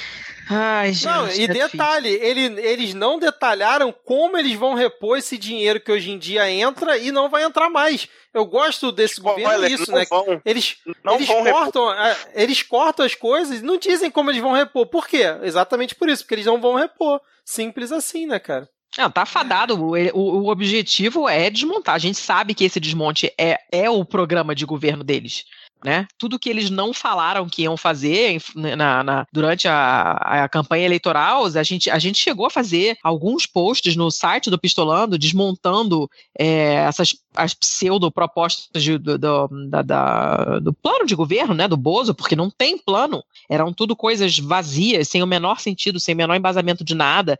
É bem nesse esquema de Moro mesmo, vou acabar fazer um pacote anticrime. Como? Ah, dificultando o crime. Tá, mas como? Pá, vai ser difícil agora fazer crime. Mas como é que você vai fazer isso? Pô, dificultando o crime. É isso aí, né? Foda. É, é muito difícil manter a conversa, porque é... a parada não caminha, porque não tem argumento, né? Não tem nada na cabeça. Isso e... me lembra muito os empreendedores, desculpa te interromper, mas me lembra não, mas é... cara. É, é isso você empreende o quê? Eu empreendo empreendedorismo. Tá, mas sim, sim. você empreende? Eu empreendo empresas que empreendem empreendedorismo. É, não, empreendo pra caralho. Sou mega, eu sou coach de quê? De coach. E aí você faz faz o quê? Aí eu ensino coach a ser coach. E fazer coaching de coach quando a pessoa não tem mais emprego, ela coacheia, né? É aquela coisa que é um raciocínio totalmente circular, que não leva a lugar nenhum, né? Então a gente sabe que, na verdade, tudo que não tinha de projeto, eh, de plano de governo na campanha eleitoral, tudo que não foi apresentado, a gente sabe, a gente já sabia qual era. O objetivo é desmontar porque vai ser tudo vendido a preço de banana, vai ser tudo privatizado. A partir do momento em que você desmonta, porque você tira o fundo para uma determinada instituição pública, você pode apontar o dedo e falar: ah lá, ó, tá vendo? Não funciona, tem que privatizar. Sim. E aí os otários tudo batem palma. E, e vai ser aquela maravilha que a gente já sabe, né? O SUS já, é, é, é, já tem os seus percalços e, e, e, dificuldades enormes hoje em dia, quem trabalha na saúde pública sabe, mas é um, um sistema que, cara, é usado como exemplo no mundo inteiro. Né? Só de cobertura vacinal, o Brasil é usado como modelo em uma caralhada de países. Né? Eu, eu sou tradutora, para quem não me conhece, eu sou tradutora, entre outras coisas estranhas, e eu traduzo muita coisa da área da saúde, porque, para quem também não sabe, eu tenho uma formação meio bizarra em medicina, e traduzo muita coisa da área de saúde pública, artigos para instituições de saúde pública e que fazem projetos com, com a Organização Mundial de Saúde, muitos artigos sobre cobertura vacinal, sobre campanhas de extermínio de um monte de doença e tal, e taranana. Cara, com o pouco que o SUS tem em termos de, de, de fundos, em termos de finanças, vocês não têm noção do que, que o SUS faz. O SUS faz muita coisa, mas muita mesmo, sabe? A gente tem que defender o SUS com unhas e dentes. Eu sei que no Rio a parada é muito puxada, mas, por exemplo, eu não tenho plano de saúde no Brasil. Aqui em Curitiba eu uso o SUS e funciona muito bem. Eu sempre fui extremamente bem atendida. Claro que nunca passei por nada super bizarro que precisasse de um acompanhamento médico maluco e tal. Mas para as coisas do dia a dia, eu uso bastante o SUS e sempre fui extremamente bem atendida. Toda vez que eu vou lá, eu fico assim, cara, eu queria abraçar as pessoas todas do SUS, levar bombom todos os dias. Porque eu sei como é que é, é, trabalham com poucas pessoas. Já aconteceu eu ter que comprar papel, porque não tinha mais papel para impressora, para imprimir o resultado do meu exame. Aí eu atravessei uhum. a rua, fui no supermercado, comprei uma rede de papel enorme lá, chamequinho do Seninha, e deixei lá para eles. Eu sei que o pessoal trabalha em situação precária e eu já dei plantão. Eu me lembro que a gente ligava para o hospital e perguntava: tem soro fisiológico hoje? Não tem. Porra, então não vou. Porque a gente ficava na sala de sutura, como é que eu vou suturar o cara lá, a cabeça do cara que bebeu e bateu com a fuça no meio-fio, se eu não tenho solução fisiológica para lavar? Agora, tu imagina o que, que é um hospital que tem um setor de emergência importante, que faz cirurgia, que não tem solução fisiológica. Sim. E as pessoas estão lá trabalhando, sabe? E a coisa funciona, dentro da medida do possível, funciona muito bem. Eu fico muito puta com as pessoas que querem desmontar o SUS. Isso é, é um negócio que me estressa, assim, profundamente. Mas a gente sabe que esse é o objetivo desde o começo. Porque, assim como com a educação. Porque tem a irmã do Guedes e o outro amigo de sei lá quem, o pessoal dos planos de saúde, que são uns vermes rastejantes. Plano de saúde é o câncer desse, do sistema de saúde brasileiro. São uns nojos asquerosos. Todos eles, não se salva um. E a gente sabe que eles financiam campanha desses bostas que foram eleitos. E, e, a fatura vem como? Porra, desmonta o SUS aí. Porque aí geral vai ter que pagar plano de saúde, vai pagar caro pra cacete. Eu vou dar um serviço de merda, pagando pouquíssimo pro médico, porque eu sei, porque os meus ex-colegas me falavam quanto eles ganhavam, e era assim, vergonhoso o valor que o médico ganha por consulta no plano de saúde, mas tem especialidade que você não consegue cobrar caro pela consulta particular porque tem muito médico da tua especialidade, porque não é uma especialidade que normalmente cobra muito. Uma coisa é você ser dermatologista e cobrar 700 euros, 700 reais por. Aí a maluca aqui. 700 reais por, por consulta para botar fio de ouro, botox na cara da madame.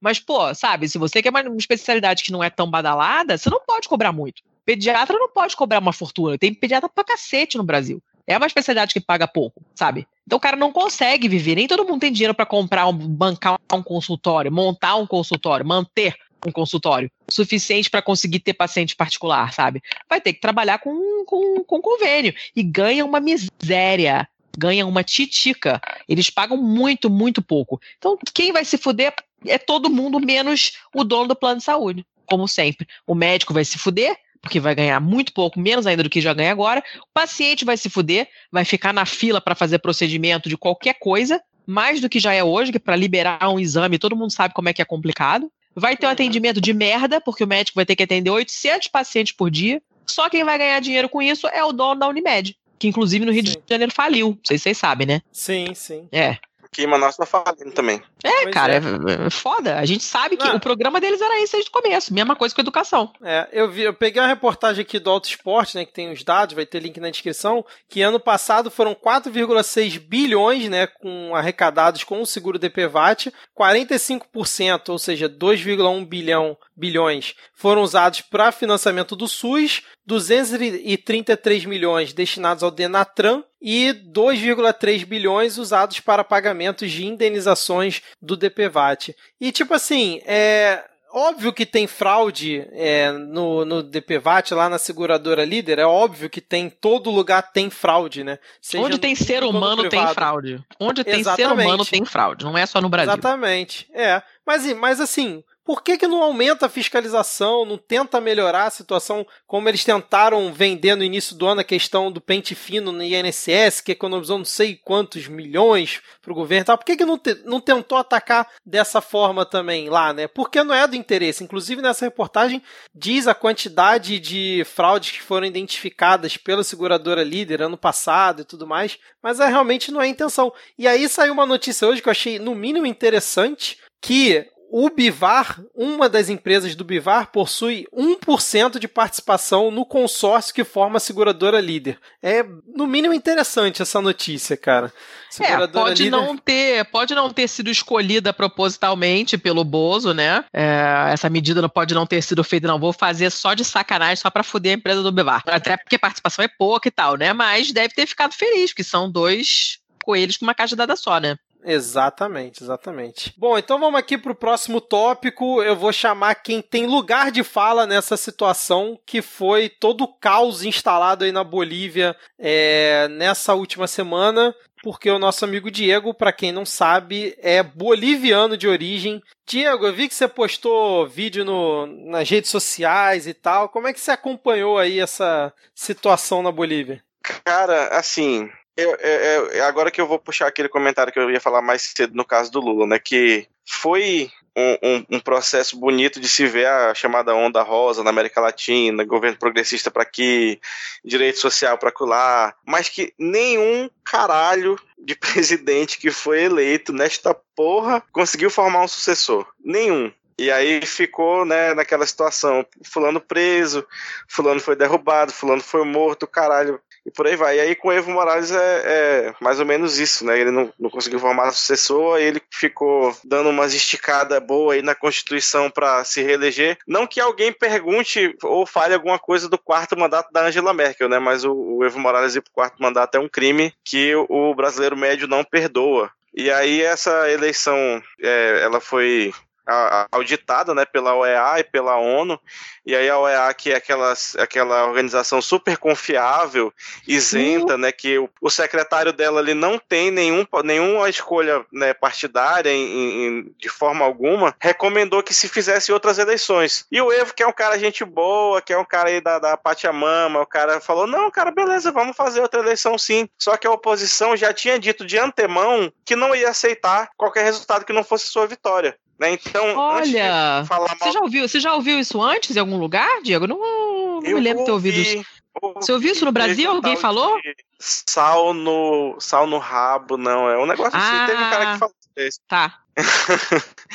e aí a oposição num golpe que já estava sendo orquestrado há algum tempo, porque se você for ver nosso, nossos maravilhosos links, o candidato da oposição já tinha se reunido com gente da CIA, já tinha se reunido reunido com o nosso querido forte chanceler daqui, por exemplo, por isso né, que a gente, apesar do programa de política nacional, a gente está comentando porque o Brasil teve o seu dedinho aí, orquestrou é, uma série de sequestros a líderes do, do, do MAIS, que é o partido do Evo Morales, né, sequestrou familiares, queimou a casa da irmã do Evo Morales, né, invadiram e, e, e, vandalizaram a casa do próprio Evo Morales. É, se não me engano, foram mais de, de 50 li, é, lideranças do, do, do MAIS que foram ou coagidas, ou sequestradas, ou que tiveram familiares sequestrados nesse processo né, que a polícia, é, o golpe foi civil, né, de certa forma, porque a liderança dele foi civil, mas teve, obviamente, o apoio da polícia e do exército, é, é, sequestraram e, e, torturaram brutalmente uma prefeita da, esqueci o nome da cidade Bicho, agora. Horrível.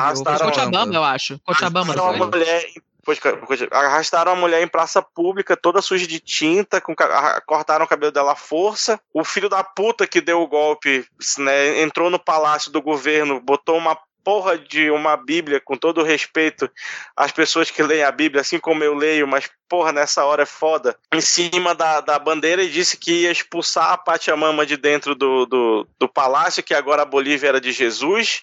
Cara, puta Caralho, é, é, é, porra de Bíblia, sabe por quê? Porque se a Bíblia que ele que ele leu estiver dizendo isso, é porque ele é um filho da puta, e é a porra de uma Bíblia mesmo. Mas então é um golpe racista, é um golpe imperialista, e é um golpe né, que tem todos os traços, todo golpe, para mostrar de uma vez por todas, de novo, que o Big Stick nunca saiu do nosso c... da América Latina. E os Estados Unidos vem, faz o que quer, sempre fez, e aparentemente é isso. E aí podem pistolar à vontade agora.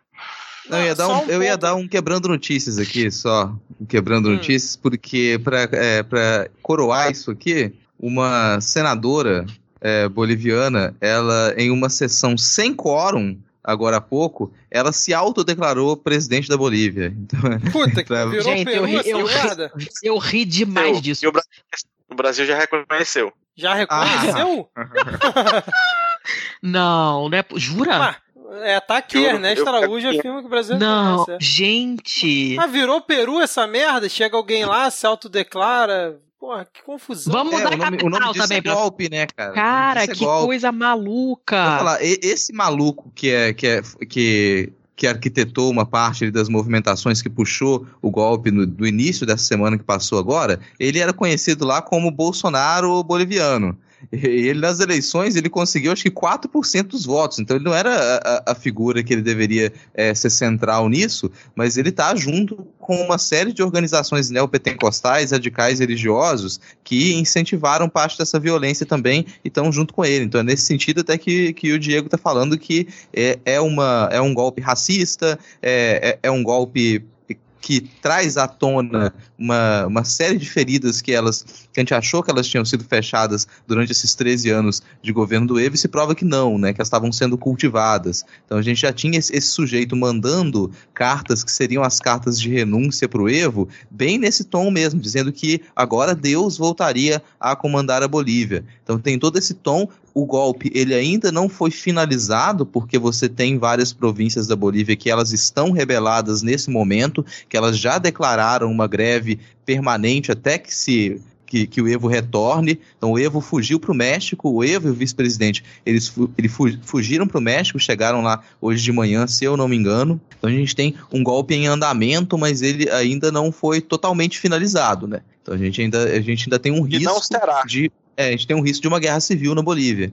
Esse é o, o, cenário que a gente tem nesse momento. Então você tem diversas províncias rebeladas e um detalhe, as províncias que estão rebeladas, elas são as províncias que elas certamente votavam no, no Evo, mas são províncias que elas são majoritariamente é, constituídas por povos indígenas. E as províncias que elas apoiaram o golpe, elas são províncias brancas. Então a gente tem uma disputa racial muito forte na Bolívia nesse momento. E o que foi retirado do poder foi ali, foram as lideranças indígenas. O que foi retirado do poder foi a união dos povos indígenas. Os militares e os policiais que participaram desse golpe, você pode encontrar diversos vídeos deles cortando, queimando, retirando a bandeira que simboliza a união dos povos indígenas e que se tornou forte durante os governos do Evo. Pois é, eu, eu confesso a minha ignorância aí na questão da política da Bolívia. Eu aprendi bastante coisa aí depois dessa situação, lendo e tal. Mas eu queria ver dois pontos com vocês que eu fiquei na dúvida. O Diego falou a questão dos, dos sequestros. Foi confirmado mesmo a, essa situação? A questão da prefeita eu tinha visto. Dos sequestros eu não vi nenhuma confirmação assim. É, então, tipo, eu, é, eu vi na Telesur, né, alguma coisa assim. É claro que confirmar, confirmar agora no meio do, do, do circo pegando fogo vai ser difícil, hum. né? Mas tinha, é, eu vi é, fontes assim relativamente confiáveis de políticos da Bolívia e, e jornalistas, né, tweetando. Né, quem for procurar na, na Telesur vai achar alguma coisa de, de assim ações orquestradas, assim, pelo menos uma, umas 30 cidades, como eu falei, né, de, de de sequestro e tortura de, de, lideranças do mais. Entendi. E a questão do referendo que o Evo fez né, nesse ano, no ano passado, e que muita gente que quis defender o golpe é, sem ficar muito escrachado aqui no Brasil, usou como argumento para dizer que, na verdade, foi o Evo que cavou essa situação, por ele não ter respeitado o referendo que ele mesmo é, chamou e parece que votaram para que ele não pudesse tentar o quarto mandato e mesmo assim ele tentou. Como é que foi essa situação? Realmente eu, eu sou ignorante nesse ponto aí. É, não, isso aí, tipo, é, eu, não, eu não, não, vou saber te dizer os pormenores dessa votação, mas aí eu sei que ele tem um, uma garantia do Supremo, assim, sabe, que para poder concorrer. O, o, a Corte Constitucional da, da Bolívia liberou ele concorrer nesse mais esse mandato. Pelo é que eu li, cara, é porque, é, né? é porque pelo que eu li não tem não tem é, é, tem uma, uma coisa meio obscura assim na Constituição. Não tá escrito nem que sim nem que não. Rola um espaço uhum. de manobra, entendeu? Pelo que eu andei lendo assim o pessoal comentando no Twitter e tal. Então, na verdade, o que, ele não fez nada de inconstitucional, sabe? Não está escrito, ó, não pode se reeleger 45 vezes. Não tem escrito isso. Não tem escrito nem que pode, nem que não pode. Entendeu? E aí o Supremo deixou e ele foi. Entendi. É como se chegasse aqui, vou tentar fazer uma correlação besta. O Supremo dissesse que o Lula pode concorrer à eleição mesmo ele tendo enquadrado na ficha limpa, ou não faz sentido isso? Eu acho que faz sentido sim, cara. E aí o pessoal vai falar, não, não pode porque tá se reelegendo de novo. Porra, mas se deixaram,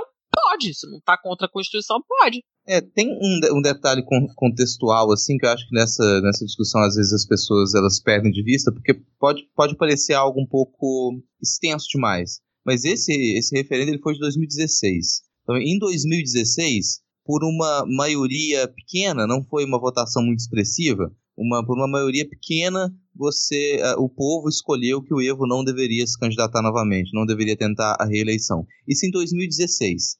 É claro, você tinha em 2016 um quadro, uma situação. Aqui no Brasil já estava acontecendo um golpe. E entre 2016 e 2019, o cenário da América Latina mudou um pouquinho. Uhum. Que, eu considero ainda que seja um, um erro do, do Evo Morales ter tentado uma reeleição, mas você, se você observar esse cenário que em 2016 ele não parecia tão desesperador e em 2019 você vê nitidamente uma, um avanço desses radicais de direita, um avanço desses radicais racistas dentro da Bolívia, você pode escolher não se candidatar e correr o risco de deixar essa galera chegar ao poder correr o risco de deixar esse movimento, esse projeto racista e de venda da Bolívia chegar ao poder, ou você vai passar por cima daquele referendo que foi feito em 2016, quando a população talvez não tivesse noção completa do que estava acontecendo, e vai tentar se candidatar para evitar essa situação.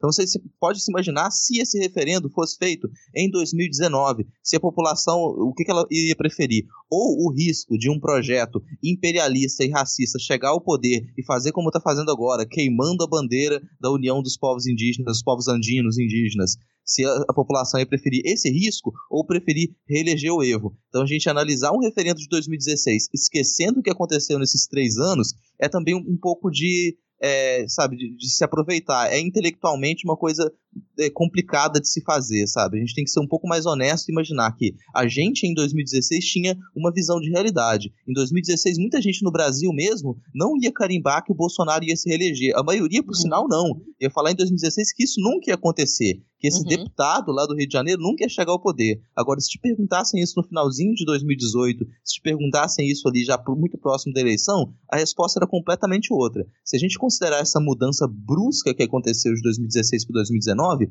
eu não vejo uma alternativa para o Evo e para o movimento de esquerda na Bolívia para tentar salvar a Bolívia desse movimento racista, desse movimento destrutivo, do que ele se candidatar novamente. Não, e é aquilo, né? Por mais que ele tenha, vamos dizer assim, errado em tentar insistir em mais um mandato, nada justifica o que está acontecendo. Né? Exatamente. Né? Até, nada porque ele fal... até porque ele falou, não, eu renuncio, show, renunciou. É, não, e até porque ele, antes de renunciar, já tinha falado que topava novas eleições. Sim, sim, sim. Mas, mas nada justifica o, o chefe do exército chegar lá e falar: olha só, ou você renuncia ou vai dar ruim. Que porra é essa, né, cara? Né, acho que a única crítica que eu teria para fazer é que ele, na tentativa de não causar uma guerra civil, acabou abrindo as portas, né? Porque ele renunciou para ele falou, estou sendo obrigado a renunciar para evitar derramamento de sangue. Só que o outro lado não queria saber da renúncia dele ou não, o outro lado queria dar o golpe. E foda-se. Sim, é. Ficou, ficou bem claro isso depois do desenrolar da renúncia dele, né, cara? Uhum. É, inclusive Bom, ficava aquela expectativa de que o, a direita, a, a oposição, é, aguardava que ele não aceitasse convocar novas eleições, e aí o golpe ia parecer mais justificado. Opa, olha só, o Evo não isso, aceitou exatamente. que a OEA disse, mas ele aceitou. Exato. É, mas foda-se, vamos dar, vamos fazer assim mesmo.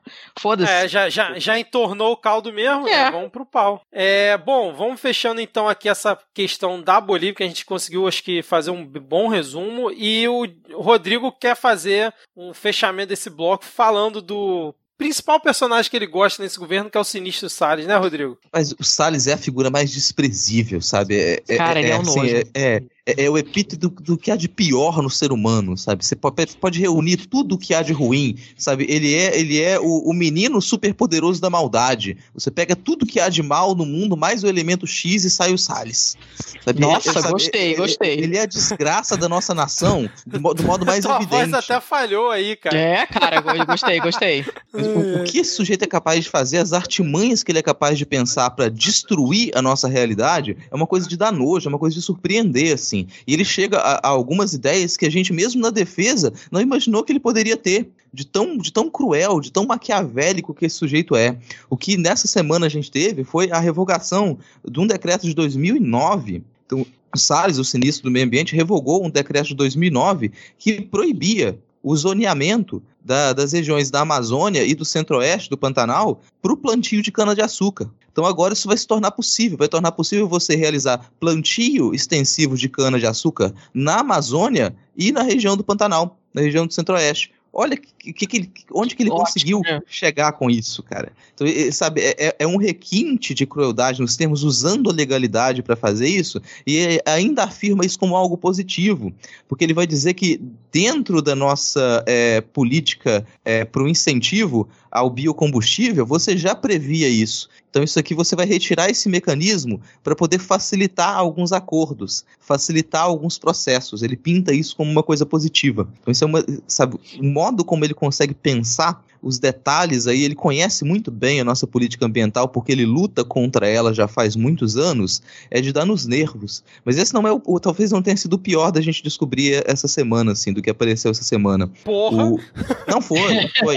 Isso não até vai aparecer. O fundo do poço é. tem porão, gente. Tem, cara. Porque, é, alguém, talvez a maioria das pessoas nunca tenha é, ouvido falar de compensação ambiental. Porque a gente tem uma, uma uma legislação de compensação ambiental no Brasil, que ela é uma espécie de, de freio para o agro. Então o agronegócio vai ter um freio, a exploração do meio ambiente vai ter um freio. Não só o agronegócio, o garimpo também vai ter um freio. Esse freio é: você tem a legislação de compensação ambiental, que é o projeto de exploração de uma região tem que prever o nível de dano que ele vai causar àquela região. E dependendo do nível de dano, o empresário ele vai ter que pagar um dinheiro para compensar aquele dano que ele faz à natureza. Como ele não quer pagar muito, essa legislação ela faz com que ele faça projetos que sejam mais responsáveis. Então, para ele evitar pagar muito dinheiro para o fundo de compensação ambiental, ele faz projetos que sejam menos agressivos. Então esse faz esse fundo ele é um fundo bilionário. Você consegue é, arrecadar bastante desse fundo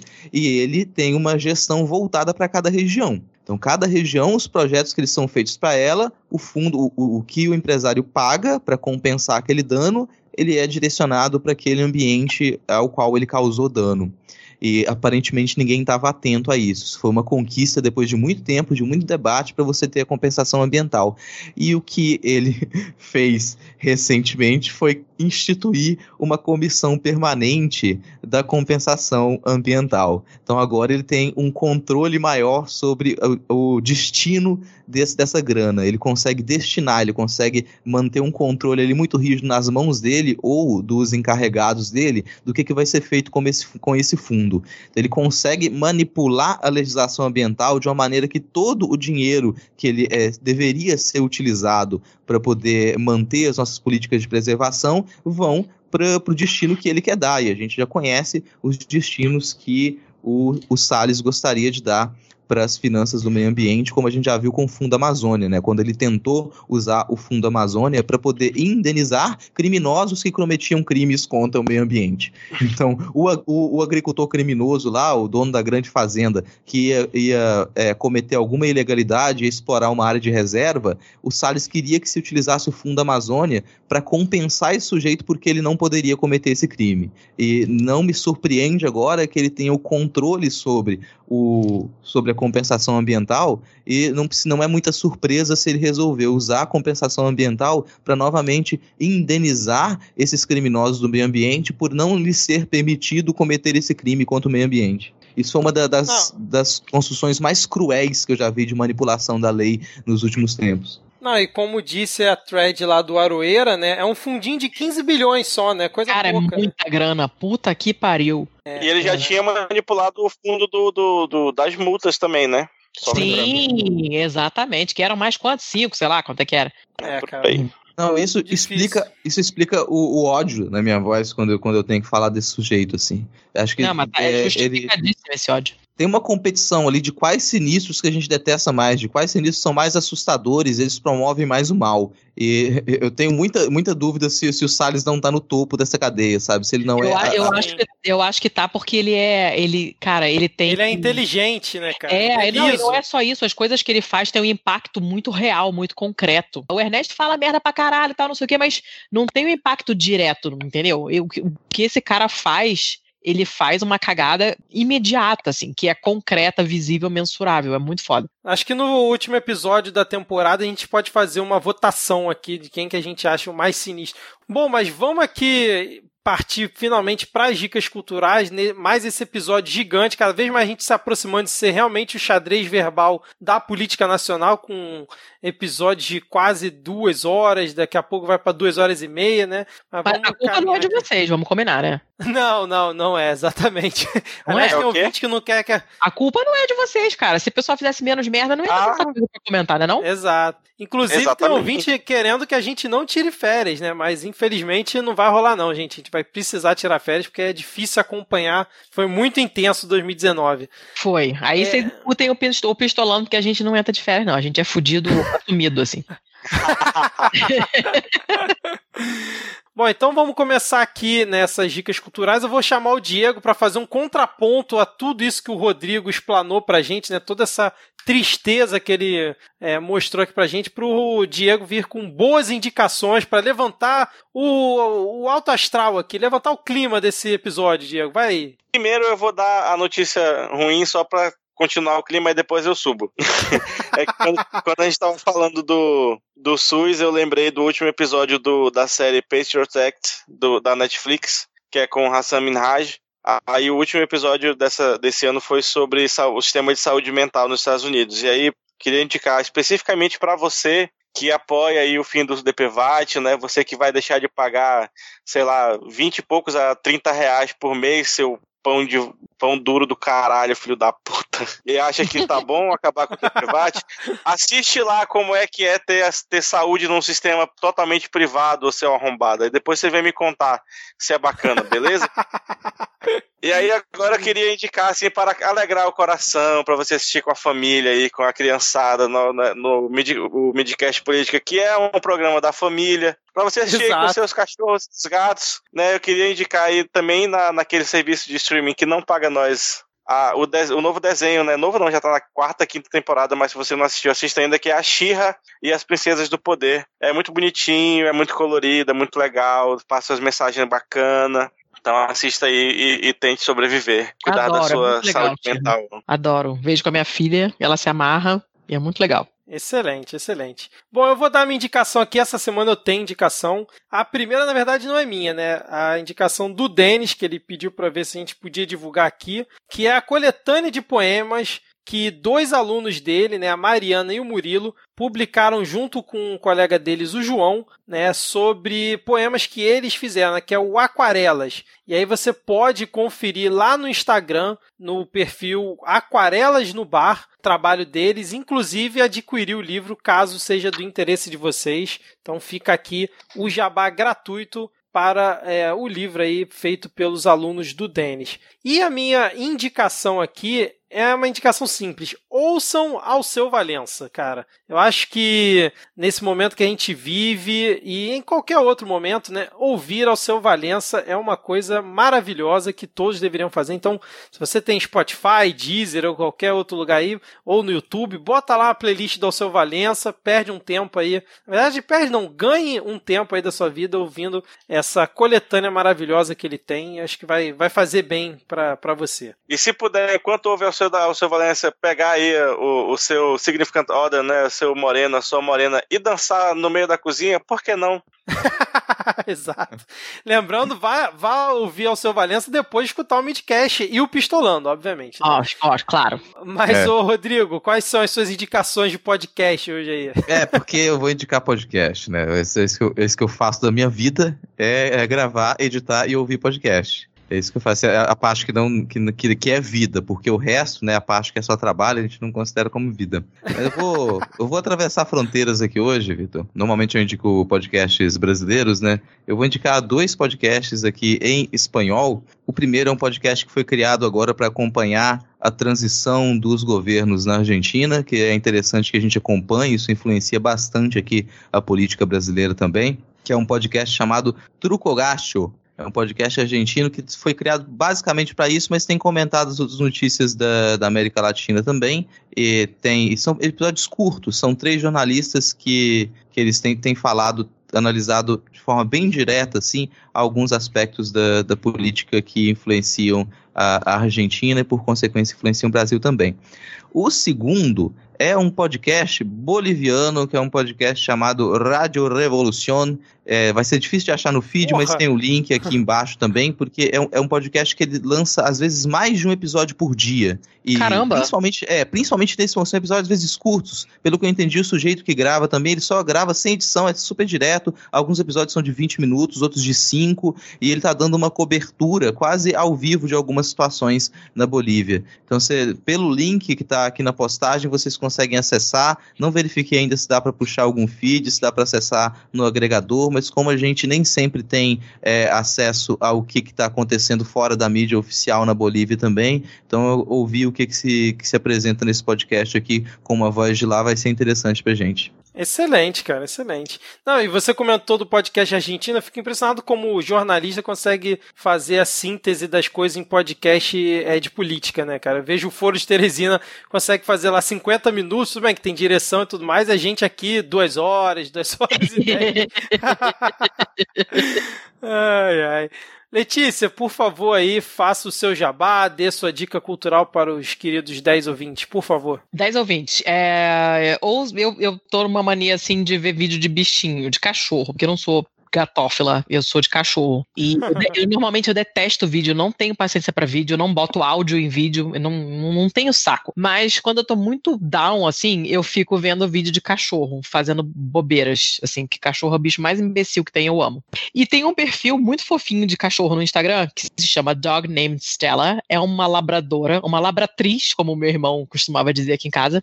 Eu tive, é ótimo, né? Eu tive um labrador, ele era misturado, na verdade, labrador com golden, e é simplesmente o melhor cachorro, porque eles são totalmente idiotas, e o melhor cachorro, obviamente, é um cachorro imbecil, e ela é maravilhosa essa cachorra. Ela é simplesmente maravilhosa. Ela mora no Maine, se não me engano. Agora, nessa época, tem muita folha caindo e tal. Então, tem um monte de mo montanhas de folha no quintal. E tem uma infinidade de vídeos dela se jogando no meio das folhas e só fica o rabo para fora abanando, assim. É, é muito anti-estresse. É maravilhosamente anti-estresse. Tem ela brincando com criança, tem ela brincando com, sei lá, se jogando na água, fazendo um monte de coisa imbecil que o labrador faz, com aquela cara de banana dela maravilhosa, e numas poses improváveis, assim. Então, é um perfil fofinho para dar quentinho no coração parente da Xirra ali, que você fica vendo e fica felizinho. E já que estamos falando de podcast em espanhol, eu vou falar do Rádio Ambulante, que é um, é um podcast da NPR, na verdade, mas é feito todo em espanhol. E ele meio que roda na América Latina inteira, então tem espanhol de tudo quanto é sotaque da América Latina que vocês podem imaginar, e isso é muito bacana. Conta histórias, ele é um storytelling, na verdade, são episódios razoavelmente curtos e contam as histórias mais variadas. Às vezes a história de uma pessoa, às vezes a história de um lugar, alguma coisa que aconteceu, sei lá onde. É bem variado, assim. É muito legal para treinar o espanhol. Tem histórias muito comoventes, tristes, tem histórias malucas, tem histórias felizes. Então tem um pouco de tudo. Eu gosto demais deles. É muito bem produzido porque tem NPR por trás, né? Então isso faz toda a diferença do mundo. É bem bacana. Eu gosto muito dele. Mas eu já tô anotando esses dois, esses dois outros aí em espanhol que vocês falaram porque eu gosto de ouvir coisa em espanhol. E, e Jabá, né? Ouçam a gente, né? O Pistolando, a gente tem um feed bem variado. Falamos de muitos assuntos diferentes, temos convidados muito bacanas, porque eu e o Thiago não sabemos nada sobre nenhum assunto. Então a gente chama pessoas que sabem do que estão falando pra gente passar menos vergonha, entendeu? E é legal porque a gente aprende pra caramba, a gente dá muita sorte que tem convidados muito legais, então ouçam a gente lá, que a gente é legal, cheirosinho. E humilde. São humildes também, assim, você percebeu a humildade, né? Nós somos cheirosos, eu acho que isso é, não é, isso é verdade, não, isso é fato não, você, vocês entendem muita coisa de muita coisa também, assim. Não, cara, a gente, a gente, a gente é muito ruim, assim. Porque eu, eu trabalho com uma coisa que eu não estudei, a coisa que eu estudei eu não trabalho. O Thiago também não se especializou em porra nenhuma. Então, na verdade, a gente não sabe nada. Só que aí. Mas você gente... já ouviu o Midcast, por acaso? Porque é basicamente isso que a gente pois faz. É, exatamente, aqui, é exatamente. Coisa... Eu acho que nós, nós somos irmãozinhos, assim, né? A gente chama a gente muito foda para compensar a nossa não fodice. É. Não, não é? O problema é que na maioria das vezes a gente não chama, o que é pior ainda, que a gente se se mete a comentar as coisas sem saber e sem convidado para ajudar a gente, cara. a gente, a gente chama, a gente chama. e, e aí o pessoal estranhamente aceita e aí acaba ficando um feed bacana, assim, a gente tem muito convidado legal também, que nem vocês, vocês têm convidado um pessoal bem bacana. Então ouça a gente lá, vou tacar um jabazão aqui, e como eu já falei no início, sigam a gente no Insta e no Twitter, Pistolando Pod, e acho que é isso. Maravilha, maravilha. Bom, queria agradecer demais aqui a sua participação, você ter topado aqui gravar com a gente, é, seguir essa maratona aqui, que são esses blocos, essas mais de duas horas de gravação que a gente já está aqui. Espero que você possa voltar outras vezes é, na nossa próxima temporada aí para 2020, que com certeza a política não vai nos deixar em paz, né? Jamais. Essa política aqui nacional. Jamais. Não estamos na Bélgica, e... no final de contas. É, exatamente. e mais uma vez, obrigado por trazer sotaque carioca aqui pro Midcast, que eu sempre fico feliz quando eu consigo trazer convidados cariocas para cá, cara. É ah, eu sinto falta de ouvir meu sotaquinho também. Muito obrigada pelo convite, gente, de verdade. Vocês são muito gente boa, assim, é ótimo estar aqui. Eu peço desculpa pela minha voz de merda hoje, que eu tô saindo de um resfriado meio sei lá, resfriada, alergia, nem eu sei direito, e eu tô com uma voz super esquisita, mas espero ter contribuído aí de alguma maneira, e foi super divertido, apesar dos assuntos de merda, dá pra gente, né, dá pra gente desopilar, todo mundo puto junto, assim, essa terapia de grupo é bacana, assim, então eu tô, vou dormir na calma hoje. Obrigadíssimo mesmo pelo convite, a gente agradece. Foi massa, cara. Foi, foi demais mesmo. É, Diego, Rodrigo, querem comentar mais alguma coisa? Não, cara, só Nada. muito feliz assim com a participação da Letícia também, né? A gente é, é quando o Vitor comentou, a gente já tinha ficado muito, muito feliz. Então, pô, muito obrigado pela, por vir xingar aqui com a gente, falar aqui com a gente. A gente precisa um pouco disso. Ótima companhia hoje a xingação, fiquei feliz. Maravilha, então. Então vamos fechar por aqui, finalmente dar um tchau aí para os ouvintes e até a próxima. Valeu, tchau, tchau. Valeu, tchau, tchau. Falou. Tchau.